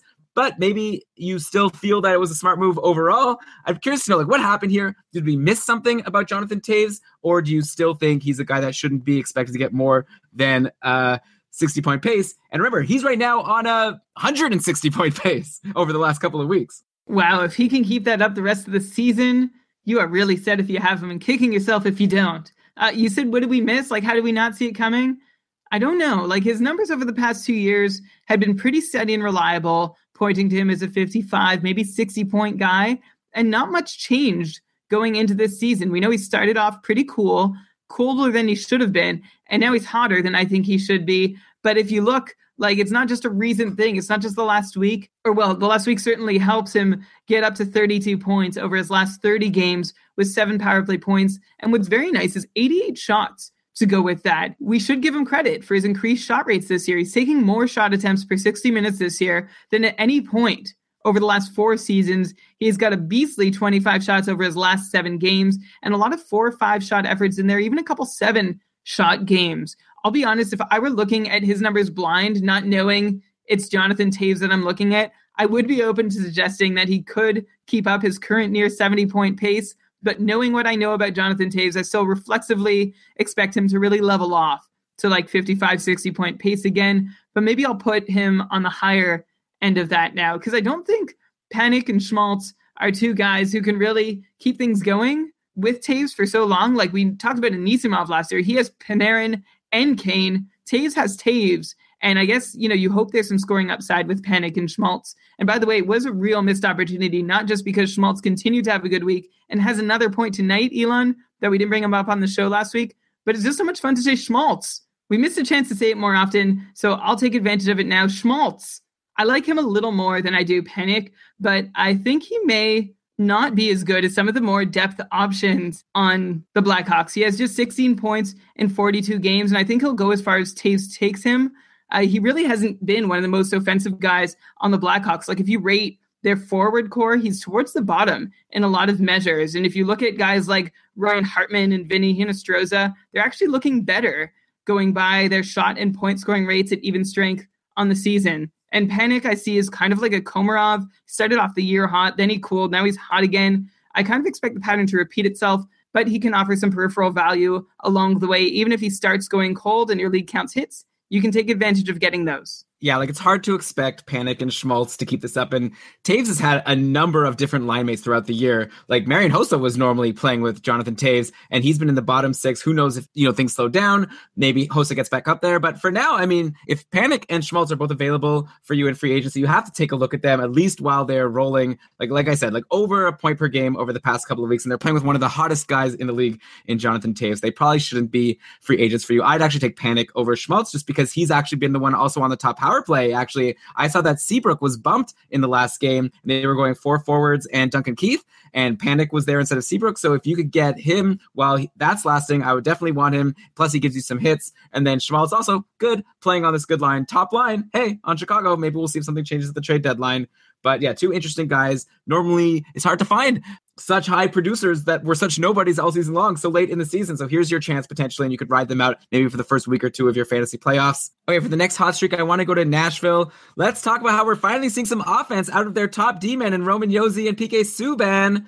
Going into today, top power play Roman Josi. He scored two goals yesterday versus Washington, had two assists the game before versus Colorado. He's riding a four game point streak, and he has 12 points in his last 10 games. He also has 35 shots in that span and 20 blocks. Like I said, that was actually not including today because Nashville played today against Edmonton. They won 5 4. I'm checking right now. Roman Josi, two assists. There you go. That's three straight games of two points for Roman Josi. So he is officially on fire, doing so well. He slumped a bit earlier in the year, but is now up to 34 points in 52 games. So make that 36 points in 53 games. So like around a 55 point pace, which is fantastic for a defenseman, especially one that can give you some blocks, like around two blocks a game. Nothing to sneeze at.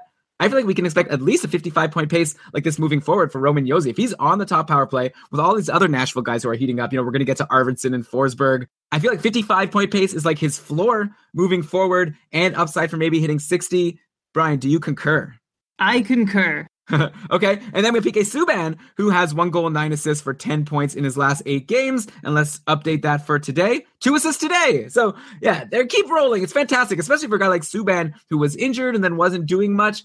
Finally, you know, he's producing and making it worth the high draft pick that a lot of people spent on him. He now has 30 points in 46 games, which is like a 52, 53 point pace. I'd be curious to know also what point pace you expect for PK Subban moving forward. Like better or worse than Roman Josi? Like who would you actually prefer between the two of them in a keeper league? Let's say if the league counts shots and blocks. So my knee jerk, my gut is to say Subban immediately, but then I take a look and I'm not so sure. Subban's actually a year older than Roman Josi. So if you're looking for youth, I mean, there's marginally less with Subban. I also want to like Subban more for shots and points, but Roman Josi is keeping up with points and he's really out shooting him. So I think I'm actually going to go with Roman Josi between the two. I still think Subban has the higher upside. Like if one of them is going to get 60 or more points in a season, it's going to be PK Subban. But until Subban's running the top power play, I can't say I like him more than Josi. Yeah, I think that's fair. And also, it doesn't seem like that's going to happen. Like all season long, Subban hasn't been on the top power play. And now things are finally clicking. So they're not going to change it now.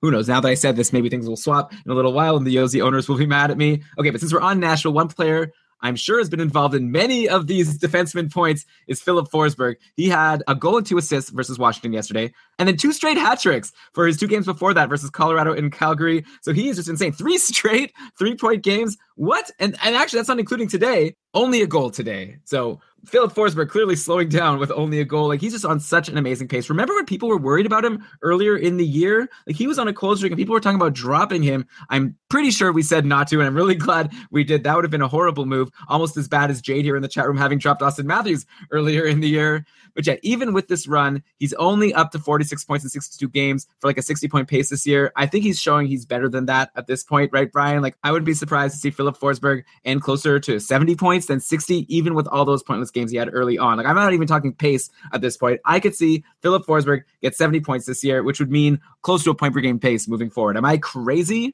You are not crazy. We had Filip Forsberg as a guy with near certainty for 65 points with upside for maybe five more, and that would get you to what you're saying right now. Of course, seven goals on his last 11 shots. They've put him back on track for a second consecutive 30 goal season. And if you're thinking, well, that's unsustainable, there's no way you can find other places in his game this year that he can grow. He has only seven power play points to date. Nashville is scoring power play goals at essentially the same rate as they were last season when they scored 51 on the whole year. And Forsberg finished that year with 23 power play points. So seven power play points. He's off pace, even though Nashville's scoring just as many. So I think he can still pick up a few more power play points. Like he's still on that top unit. His IPP is down a bit. So again, if you find his sudden scoring surge distasteful because it's not being accompanied by enough shots and it came a little too out of the blue for you, don't because he's missing out in other places too. I still think he remains in near certainty for 65 points with upside of 70. Yeah, Filip Forsberg, so good. And then I feel like we can't mention Nashville and not talk about Viktor Arvidsson, who just keeps producing. He's up to 43 points in 59 games. And I keep having to remind myself that I wrote this before today's game. I really should have updated this. Arvidsson, a goal today. So he's rolling as well. I guess when Nashville scores five goals, you'd expect everyone to get it on at least one. So clearly, I feel like Arvidsson, he's a must add if he's somehow still available in your league. We've been talking about him all year. I think there's no doubt at this point he's going to be valuable to you going into your playoffs. You need to add him. I don't even know if there's anything else to say about him. No, except that he's scoring goals at like the same rate as Filip Forsberg. He just didn't do it with two so flashy hat tricks. He has 10 goals and 8 assists for 18 points in his last 17 games, 53 shots, and has been essentially a point per game player over the whole year, save for a 10 game cold snap that began just before Hanukkah. Yeah, actually, I haven't mentioned this yet, but Brian, we're going to be putting a bonus item at the end of this episode. One of our patrons, Dave, recorded his own podcast, and we decided it's the first episode. It's a podcast about who you need to stream for a specific week. So he's only looking at the next week and talking about who you can add and drop for your team. It's pretty good. I had a lot of fun listening to it. I'm bringing it up now because he has some very interesting advice about Arvidsson and Forsberg. So you'll know what I'm talking about when you get there. Okay, Brian, I want to go to the Rangers now. A guy who's maybe not as exciting, but still finally producing again. Brady Skjei kind of just like the beginning of the year at this point. Before today, he had 12 points in his last 16 games, taking two shots on goal also most games, as opposed to only around the one or zero he had when his hot streak was going. I remember thinking, yeah, you could add Skjei, but you're not going to get anything aside from some assists. But at least now he's getting assists and an okay amount of shots, enough to like not really hurt you in that category if you're like wasting a roster spot on him. Curious to know if you think he's worth adding at this point. He's also getting some second unit power play time, which is not bad considering like Rick Nash and JT Miller and Kevin Hayes are on that second power play unit. Is this production from Brady Skjei sustainable or fleeting? I'm going to go with fleeting. You mentioned that he has been seeing some power play time, but only one of these 12 points in this run came on the power play. So not making the most of that time. And you can see he's gotten an uptick in on ice shooting percentage in this run, just like during his first run that we covered earlier in this year. So that's why I'm saying fleeting, but I'm also good with getting him on your roster while the getting is good. Next, I wanted to mention Vladislav Namestnikov. We're going down in name value a little bit as the show goes on, but don't worry, we'll end with some big names in the cold streak section. But Namestnikov, he's doing it again. Goals in each of his last three games. I'm just telling you this to tell you that I'm not buying in this time. We brought him up too many times before. He goes on a hot streak. We mentioned him on the show, then he does nothing. And anyone who picked him up because of us just hates us a little bit more, especially now that even though he's on this streak, in his last game, he was playing with Point and Killorn, and he wasn't on the top power play. So it's not even like Namestnikov is on a Kucherov line like he was before when we were recommending him. So forget about him. Let someone else pick him up. One guy who's at least intriguing me a little bit on Tampa, though, is defenseman Jake Dotchin.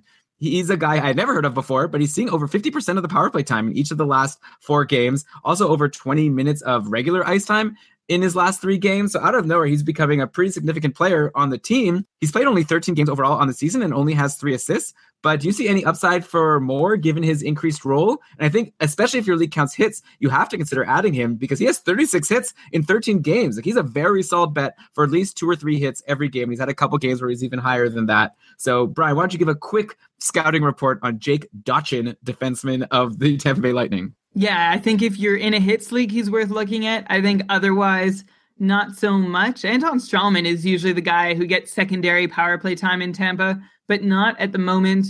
You wonder if the Bolts are looking to bolster their power play to see what their in house options are like. The word going around earlier this week was that they had a sign and trade deal set up for Shattenkirk, but Shattenkirk was not into the idea. I mean, it was seven years, six million per year, and maybe he feels like he can fetch more on the open market. I can't blame him for wanting to test it.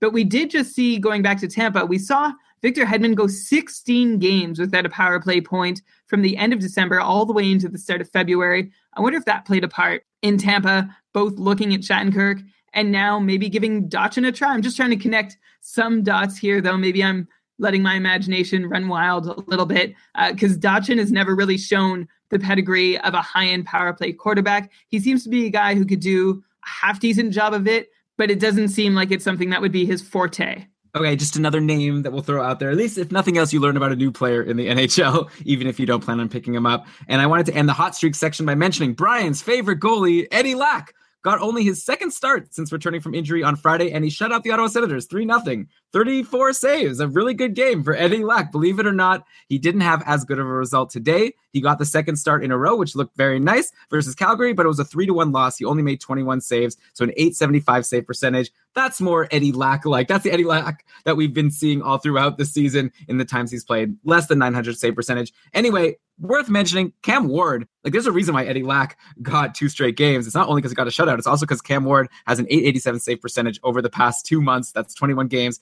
So I still think it's a nice opportunity for Lack to step up and at least get more games. Like maybe Cam Ward doesn't need to play like 10 games in a row if they have a backup goalie who can get a shutout on occasion. Is it time for people that are in deep leagues to potentially add Eddie Lack? Brian, I feel like I ask you this every once in a while just because you love him so much. Yeah, you say he's my favorite goalie, and I think he was my favorite option coming into the season as a goalie you could pick up late and get value out of.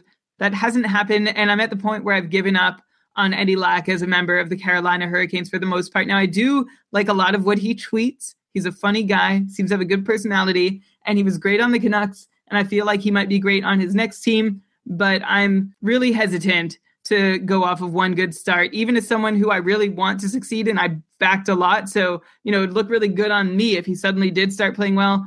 Yeah, I'm not rushing to pick him up myself.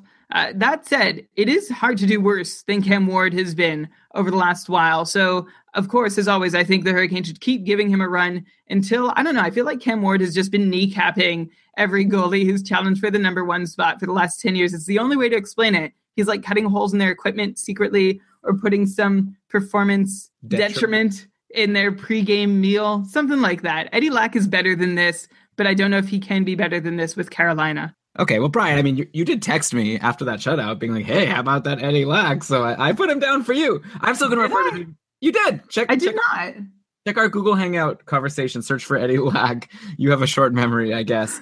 I'm still going to refer to him as Brian's favorite goalie, Eddie Lack. I think from here on out for the rest of my life. I hope that's okay with you. Let's go to cold streaks now.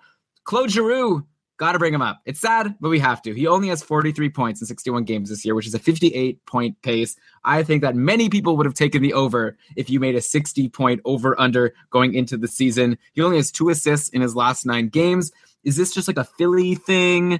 And maybe once Philly bounces back, if they can even, like he'll be fine? Or is there something wrong with Claude Giroux? Like, once you look into his numbers, is this a guy that's going to be able to go back to being the at least 70 point guy, closer to point per game guy? Or do you think maybe 60 point Claude Giroux is the new existing Claude Giroux? It is a bit of a Philly thing. And you know, I've been a Giroux fan for a long time. So, of course, I'm going to go to bat for him. His 10 game rolling, even strength on ice shooting percentage has been at 3% for like a month now. And we can expect it, or we should expect it, to be able to be closer, like somewhere around seven or eight percent. It's at three percent, and somebody like Brady Skjei, who's doing really well, it's up at like eleven or twelve percent. So three percent is incredibly low. But Giroux is a guy who has suffered through a sub seven percent on ice shooting percentage in Philadelphia for three years now. So it's not like we can even expect a huge regression bounce back from three to nine or something. It's going to be three to seven. But it is still worth noting that he and his line mates have been especially terrible at converting shots to goals recently.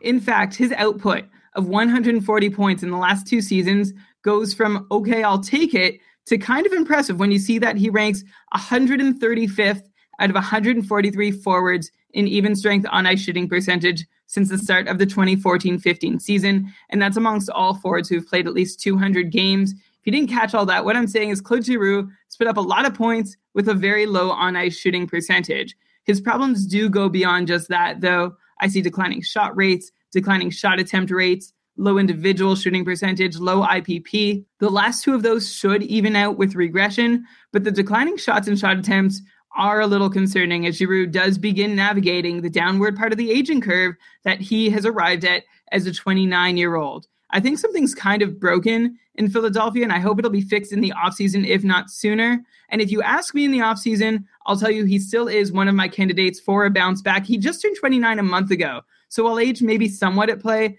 I don't think it accounts for this entire drop off.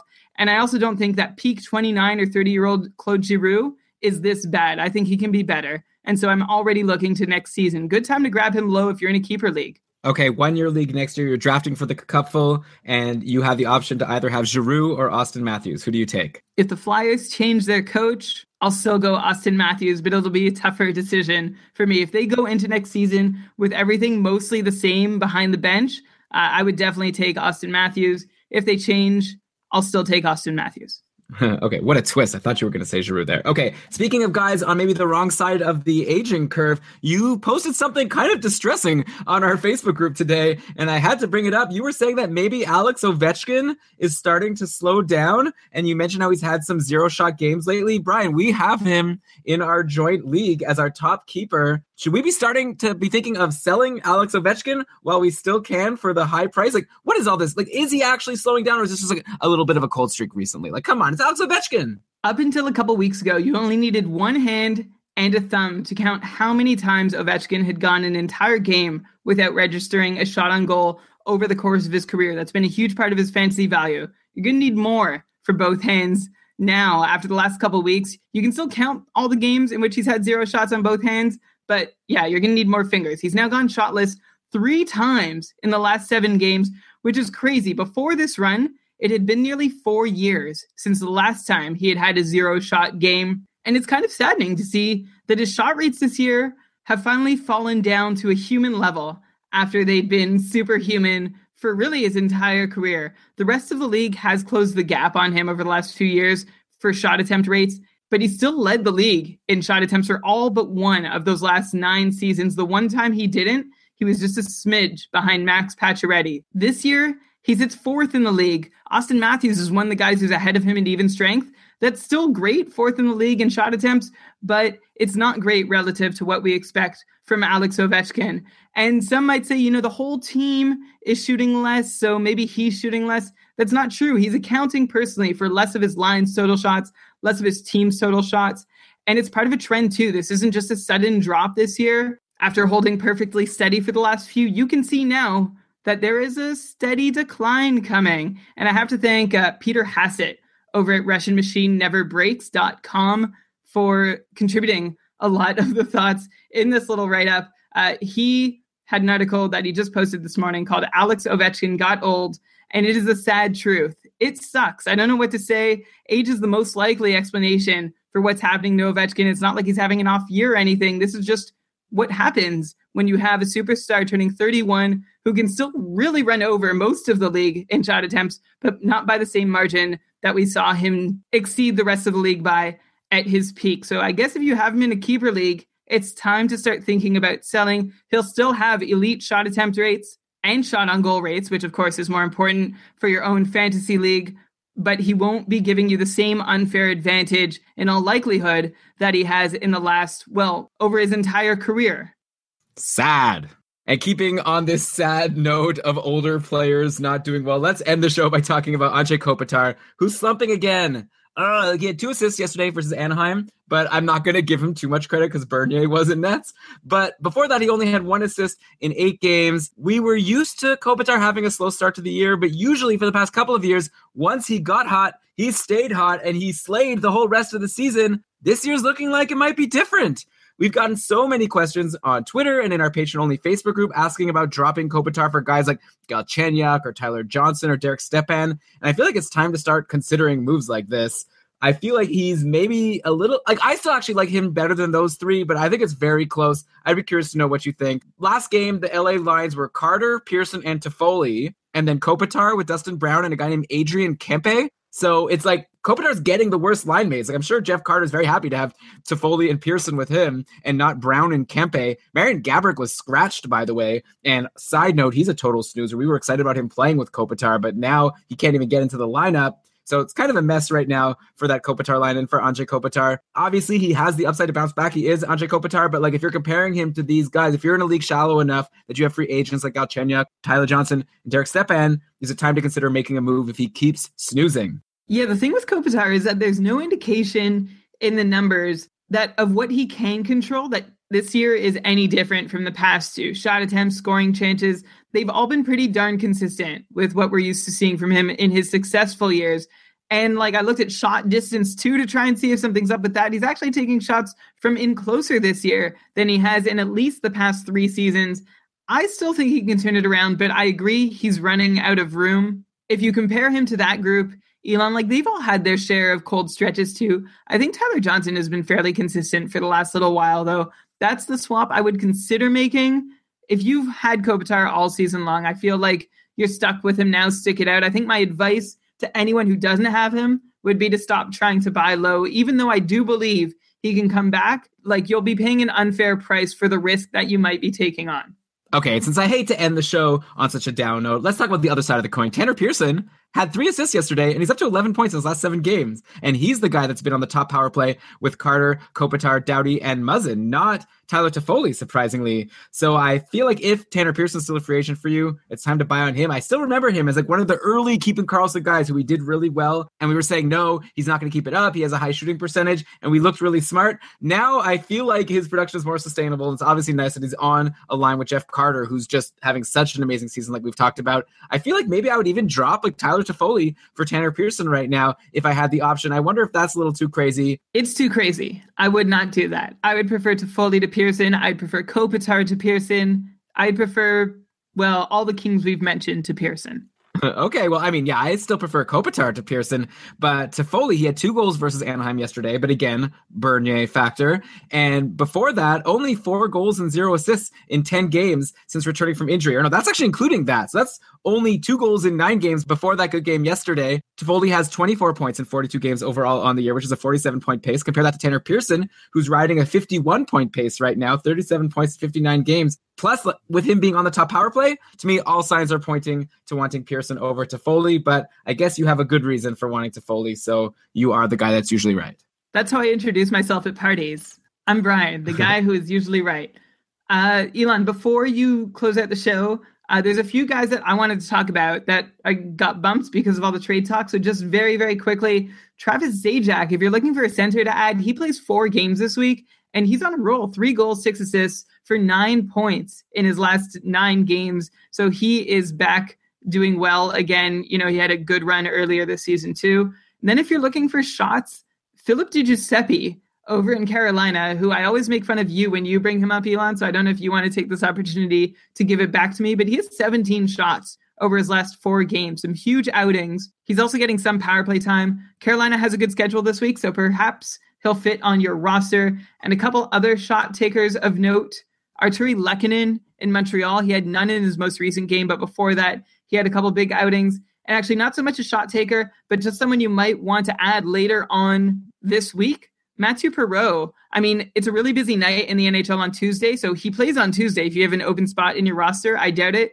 But if you want to add him for the back to back that the Jets have later in the week, he could still be playing with Scheifele and Laine on that top line. I guess we'll see because the Jets haven't played in a little while.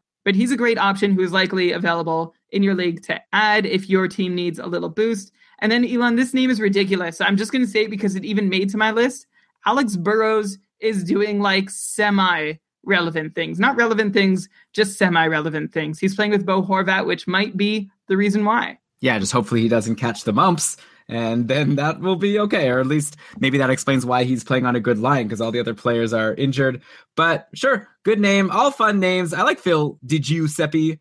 He's currently on a line I'm seeing with Victor Rask and Derek Ryan. So he's taking the Jeff Skinner spot from earlier in the year. And I guess he's filling the Jeff Skinner role of taking a ton of shots. So good for him. And also, Brian, great segue talking about all the schedules for next week because we've got a bonus, I guess, episode of a podcast that we're going to put at the end of this one, like I said before, all about next week's schedule. We're throwing it out there because Dave, one of our patrons, really cool guy, and he's starting something new. We thought we'd share it with all of you.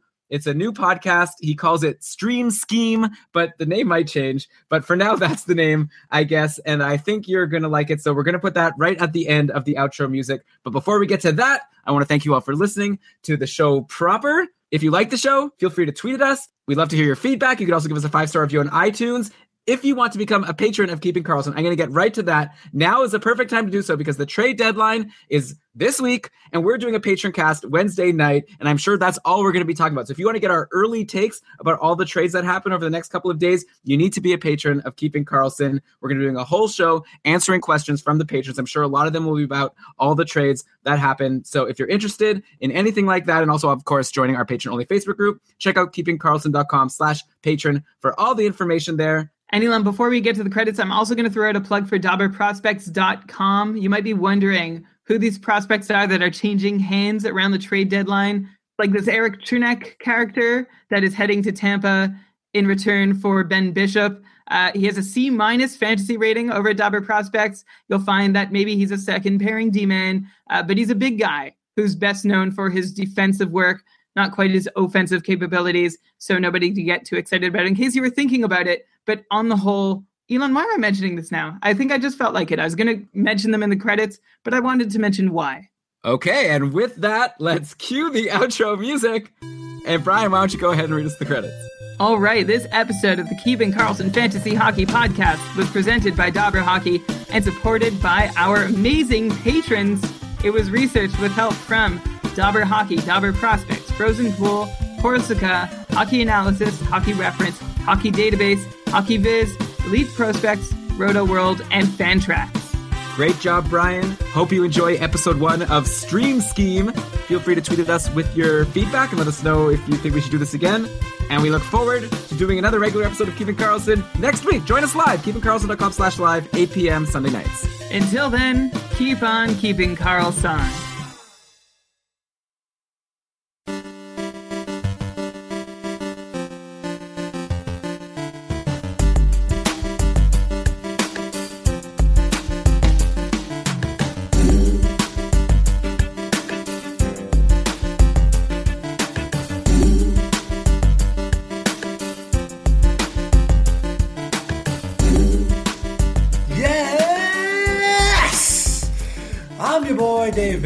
Is your inaugural weekly ad streamer add-on podcast. I'm going to be rip roaring through all the teams, telling you who I think you can add, who you can drop, and most importantly, who you'll be living the stream with this week. I'm not going to deep dive into the numbers. You can listen to the main cast with your boys Brian and Elon for that is just to give you heads up on who I think you should be looking at this upcoming week who might be flying under the radar. I'll be trying to get these out on a Saturday because if you're in a league with sharks like me, I'm gonna add ads by Saturday, so you can add on Sunday, and I won't be able to add these guys. So without further ado, you need to know which guys you can get rid of before you can add guys. So let's see what guys you can get rid of this week. First off, there's only two teams that only have two games this week. First one, the Ducks. The most new Duck, Eaves. You can get rid of him. You don't know where he's going to end up. You don't know where he's going to be. If he's on your roster because he was killing it in Dallas, cut him. I don't care where he's at. If he's if you're in a 14 team league, I guess you can keep him, but I wouldn't recommend it unless you're super deep and there's really nothing else on the wire there. Cligiano, I don't know. Is that how you say his name? Clig Cligiano, Cligano. Uh, get rid of them across the board. Uh, Rickard Rakell, like the guy said on the cast, um, I think it's pretty safe to get rid of. If you're in a 14 team league, I wouldn't recommend that. 10 and 12 teamers, I'd say you can safely get rid of them. In a 4 teamer, I'd probably hang tight. Hang on to Kesler unless you're in a 10 teamer where the waiver options aren't necessarily that great. Uh, but yeah, that's about all that's going on with the Ducks. With the Oilers, Ryan Nugent Hopkins, RNH. I don't care how many shots he has. He's a half point per game player. Uh, same goes with Eberle and Maroon, especially if you're in a playoff spot. I'd say you can probably get rid of him. Sekera, we know he's a favorite player of mine. Combo of him not being on the top power play and a lack of games this week means you can most likely pick him up later. So I'd say you can get rid of him for now. Get rid of Lucic. You still have him.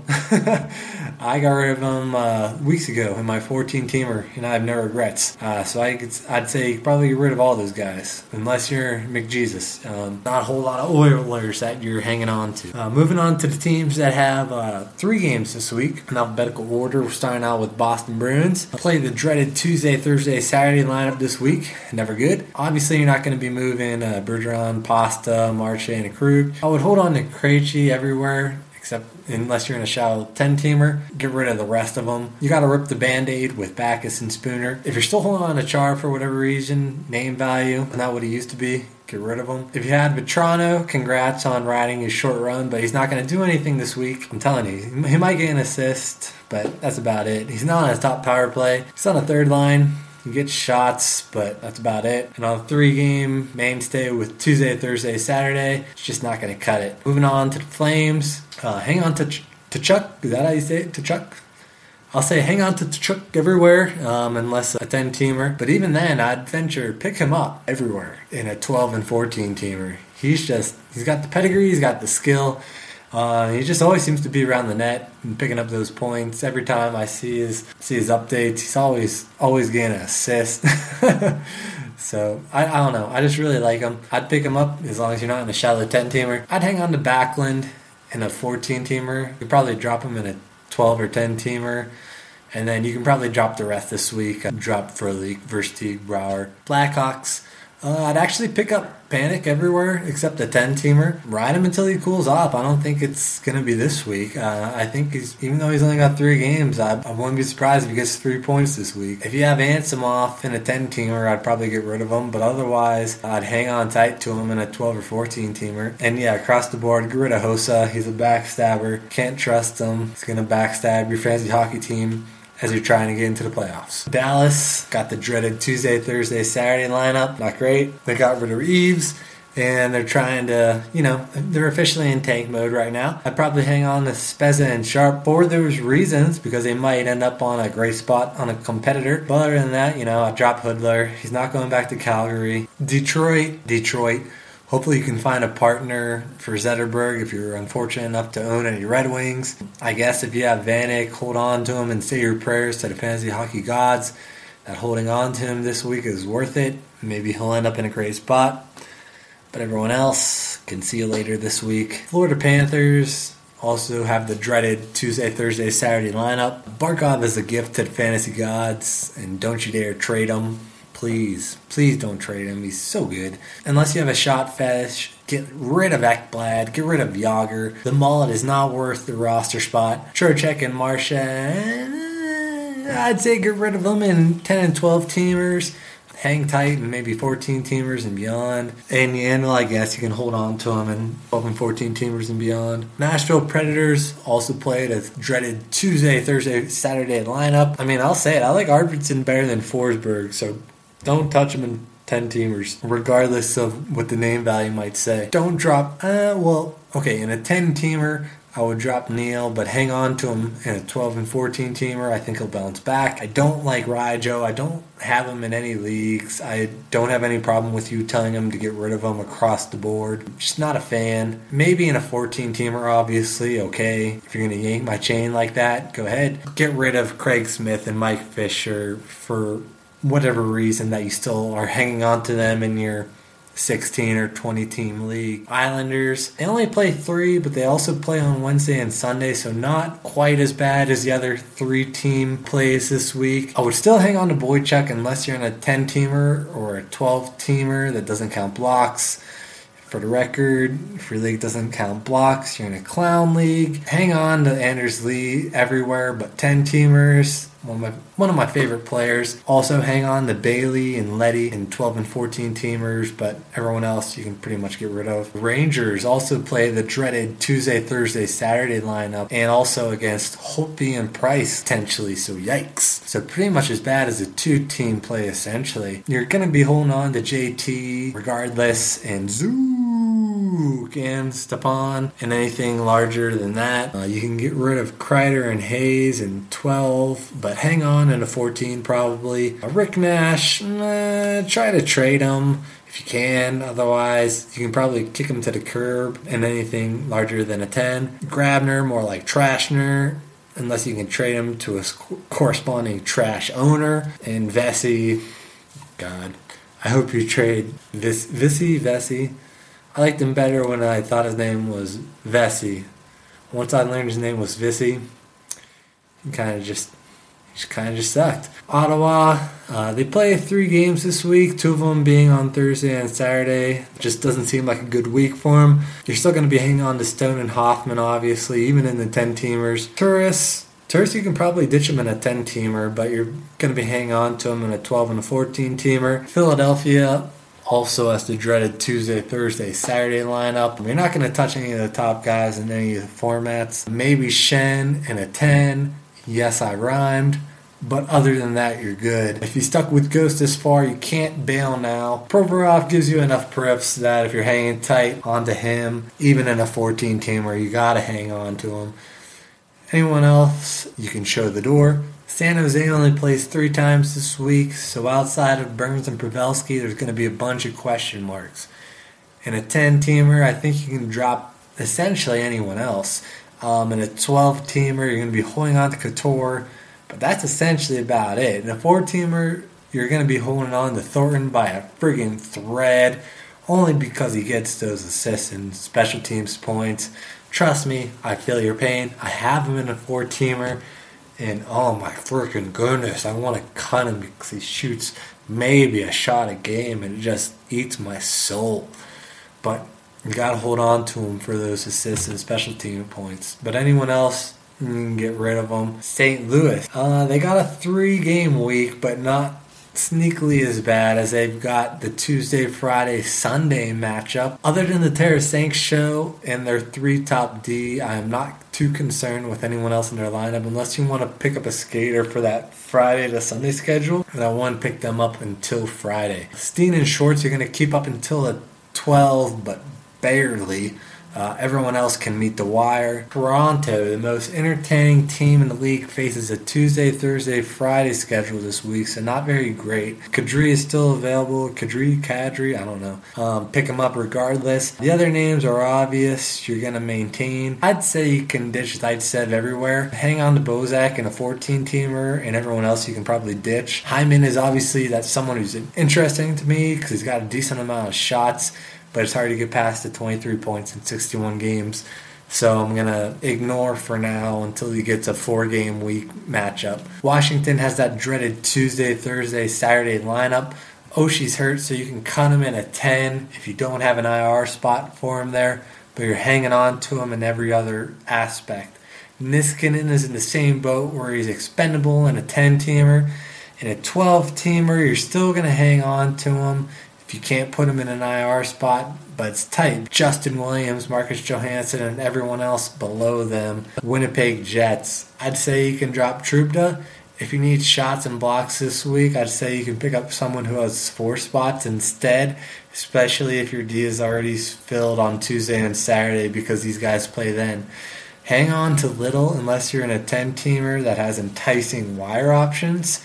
Uh, but please don't be that guy that adds Lowry. Be better than that. On to the teams that play four games this week. These are where you're going to find your streamers, not anywhere that has three games on the crappy mainstays or two games. Get out of here. First team this week, Arizona. They play on Tuesday, Thursday, Friday, Sunday. Pretty nice schedule this week for a four game matchup.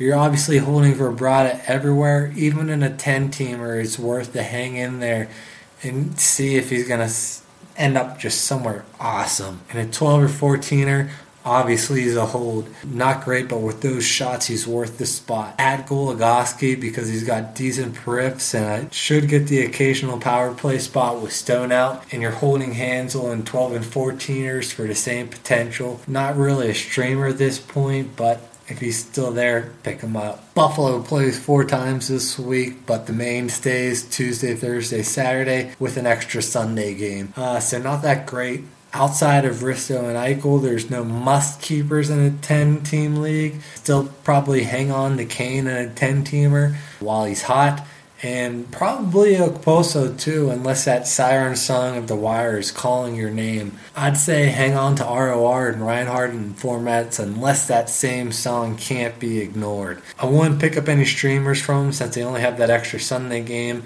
And anyone who has just that extra Sunday game, you can just drop someone else and pick them up for that one day. Carolina, a very desirable Tuesday, Wednesday, Friday, Sunday matchup this week.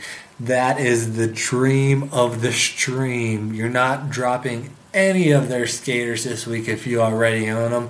As far as streamers you can pick up, if you don't already have them, Slavin is a very enticing if you need those extra blocks or can afford the extra D-man on your roster. Stream Lindholm or Team Toivo if they're still available in those deeper leagues. I know they're unfortunately unavailable in my Tier 2 Cupful League, but that's because we're the best of the best maybe except for the top tier there. I'm very partial to Jordan Staal this week, especially if a roster spot designated for a streamer, he fits right into that.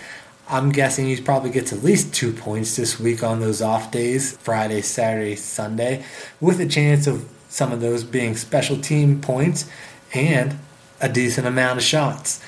As much as I like their schedule, though, I still can't recommend one of my favorite players, Lee Stempniak unless you're maybe in a 16 teamer league or above. Even though the Colorado Avalanche play four times this week, I can't recommend anyone on the roster.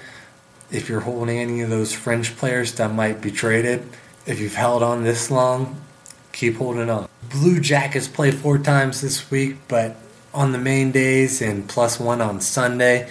So you're going to be hanging on to your mainstays on this roster, but no real streamers from the Blue Jackets. Uh, Sam Gagner is not a streamer, people. Please ignore his season stats, or maybe if you can, try to talk to an idiot into believing that Boone Jenner is resurging, or maybe try and talk to someone like myself that Jack Johnson will be a great addition to their roster so that you can name your team Banana Pancakes. But obviously, other than that, I would avoid the Blue Jack. The Los Angeles Kings also have the Tuesday, Thursday, Saturday with an extra game on Monday. Um, I would hold on to Pearson in deeper leagues, probably 14 teamers and up, if you're going to be in a tight matchup with shots and special team points. And I can't stress this enough, people for your streamers and your fringe players, you really have to look at the team you're playing. Do they get shots? Do they get special team points? And you really have to add those players in which the categories that you can push them over the edge. Like, don't get a player for shots if the team already is going to rock you in shots. Like, let them take you in shots and beat them for sure in blocks. You know what I mean? But regardless, hang on to Kopitar if you're in a 12 team or 14 teamer. And Muzzin, yeah, you can probably ditch them unless you're hurting for those periffs in a deep league. Minnesota has a very nice schedule with Monday, Tuesday, Thursday, Sunday. So you have to be willing to stick with the streamer all the way through, Monday through Sunday, to get that, make it worth it. Um, you're going to be holding all the fringe players and picking up any that are available this week. In my almost tier the best cupful, tier two that is, I will soon be in tier one hopefully, but the top 11 skaters from Minnesota are all taken. So, yes, take every skater from Minnesota, save Jonas Brodin and Erik Haula. But everyone else above them, you're going to want to take them for this upcoming week, especially if this is a week you need to win. In Montreal, not as much. They have four games. They just have the extra Monday game. Regardless of what those pundits, Brian and Elon, say, those jokers, I'm picking up Petry, Petry, however you say his name. He's a primo streamer this week, in my opinion. Uh, I'm expecting above average to great periffs. And call me crazy, but I'm willing to bet at least one point and wouldn't be surprised if he gets two. Can't say as much as Bolu. Uh, don't really like him too much this week. Plekanec, not as much, I guess, as like a last ditch waiver I had. I would do it, but I definitely got to add Galchenyuk if he's still available, of course. Say for the New Jersey Devils, they're playing on Monday, Thursday, Saturday, Sunday. So once again, you're gonna have to stick with them all week to make the streamers worth it. If Palmieri's still there, pick them up across the board 10, 12, 14 teamers. The only really other devil I can recommend for streaming purposes in good conscience is Camilleri and that's probably only in 14 team leagues and up. Zajac, if you're desperate for a forward that's going to get special team points, and I guess Severson, if you're desperate for a defenseman that's going to get special team points. And that's the best you can hope for for the Devils. For the Pittsburgh Penguins. They are an optimal team with an optimal schedule this week Tuesday, Wednesday, Friday, Sunday. Oh my, I'm salivating just thinking about it. So, anyone on Pittsburgh, you're hanging on to them regardless of where they're at, and there's no doubt about it. If you're looking for a forward that you could also use some blocks for a streamer, there's the best of the best available for you. Bonino, Bonino, Bonino, Bonino! And Daly is also a fantastic option this week. If you could use some shots and also blocks, I'll also mark him down for at least one point and won't be shocked if you got at least two. And of course, if Kunitz is still available in your league, then you're in a clown league, bro. Unless you're in a super shallow 10 team, the Tampa Bay Lightning. Just as desirable a schedule this week. Oh my goodness. Monday, Wednesday, Friday, and Saturday. The best schedule you can ask for for a streamer. But you can always drop them after that Friday and pick up another streamer if you have got the ads available to you. Oh, can't ask for much more. So if you're hanging, you're going to be hanging on to all your lightning all this week, and pick up the lightning forwards where you can. Killorn, Palat, Filppula, snagging them up. Grab Stralman if you need those periffs. Can't say enough about those lightning this week. And last, and very potentially least, the Vancouver Canucks. Uh, maybe not this week, but yeah, they've got the main days with the Sunday add-on. Not very enticing. Sorry to end it on a little bit of a sour note. We climbed with the Lightning and Pittsburgh, and then came down to the Vancouver Canucks. Uh, I wouldn't recommend adding any of them. I guess if you already at, if you already have them, might as well hang on to them.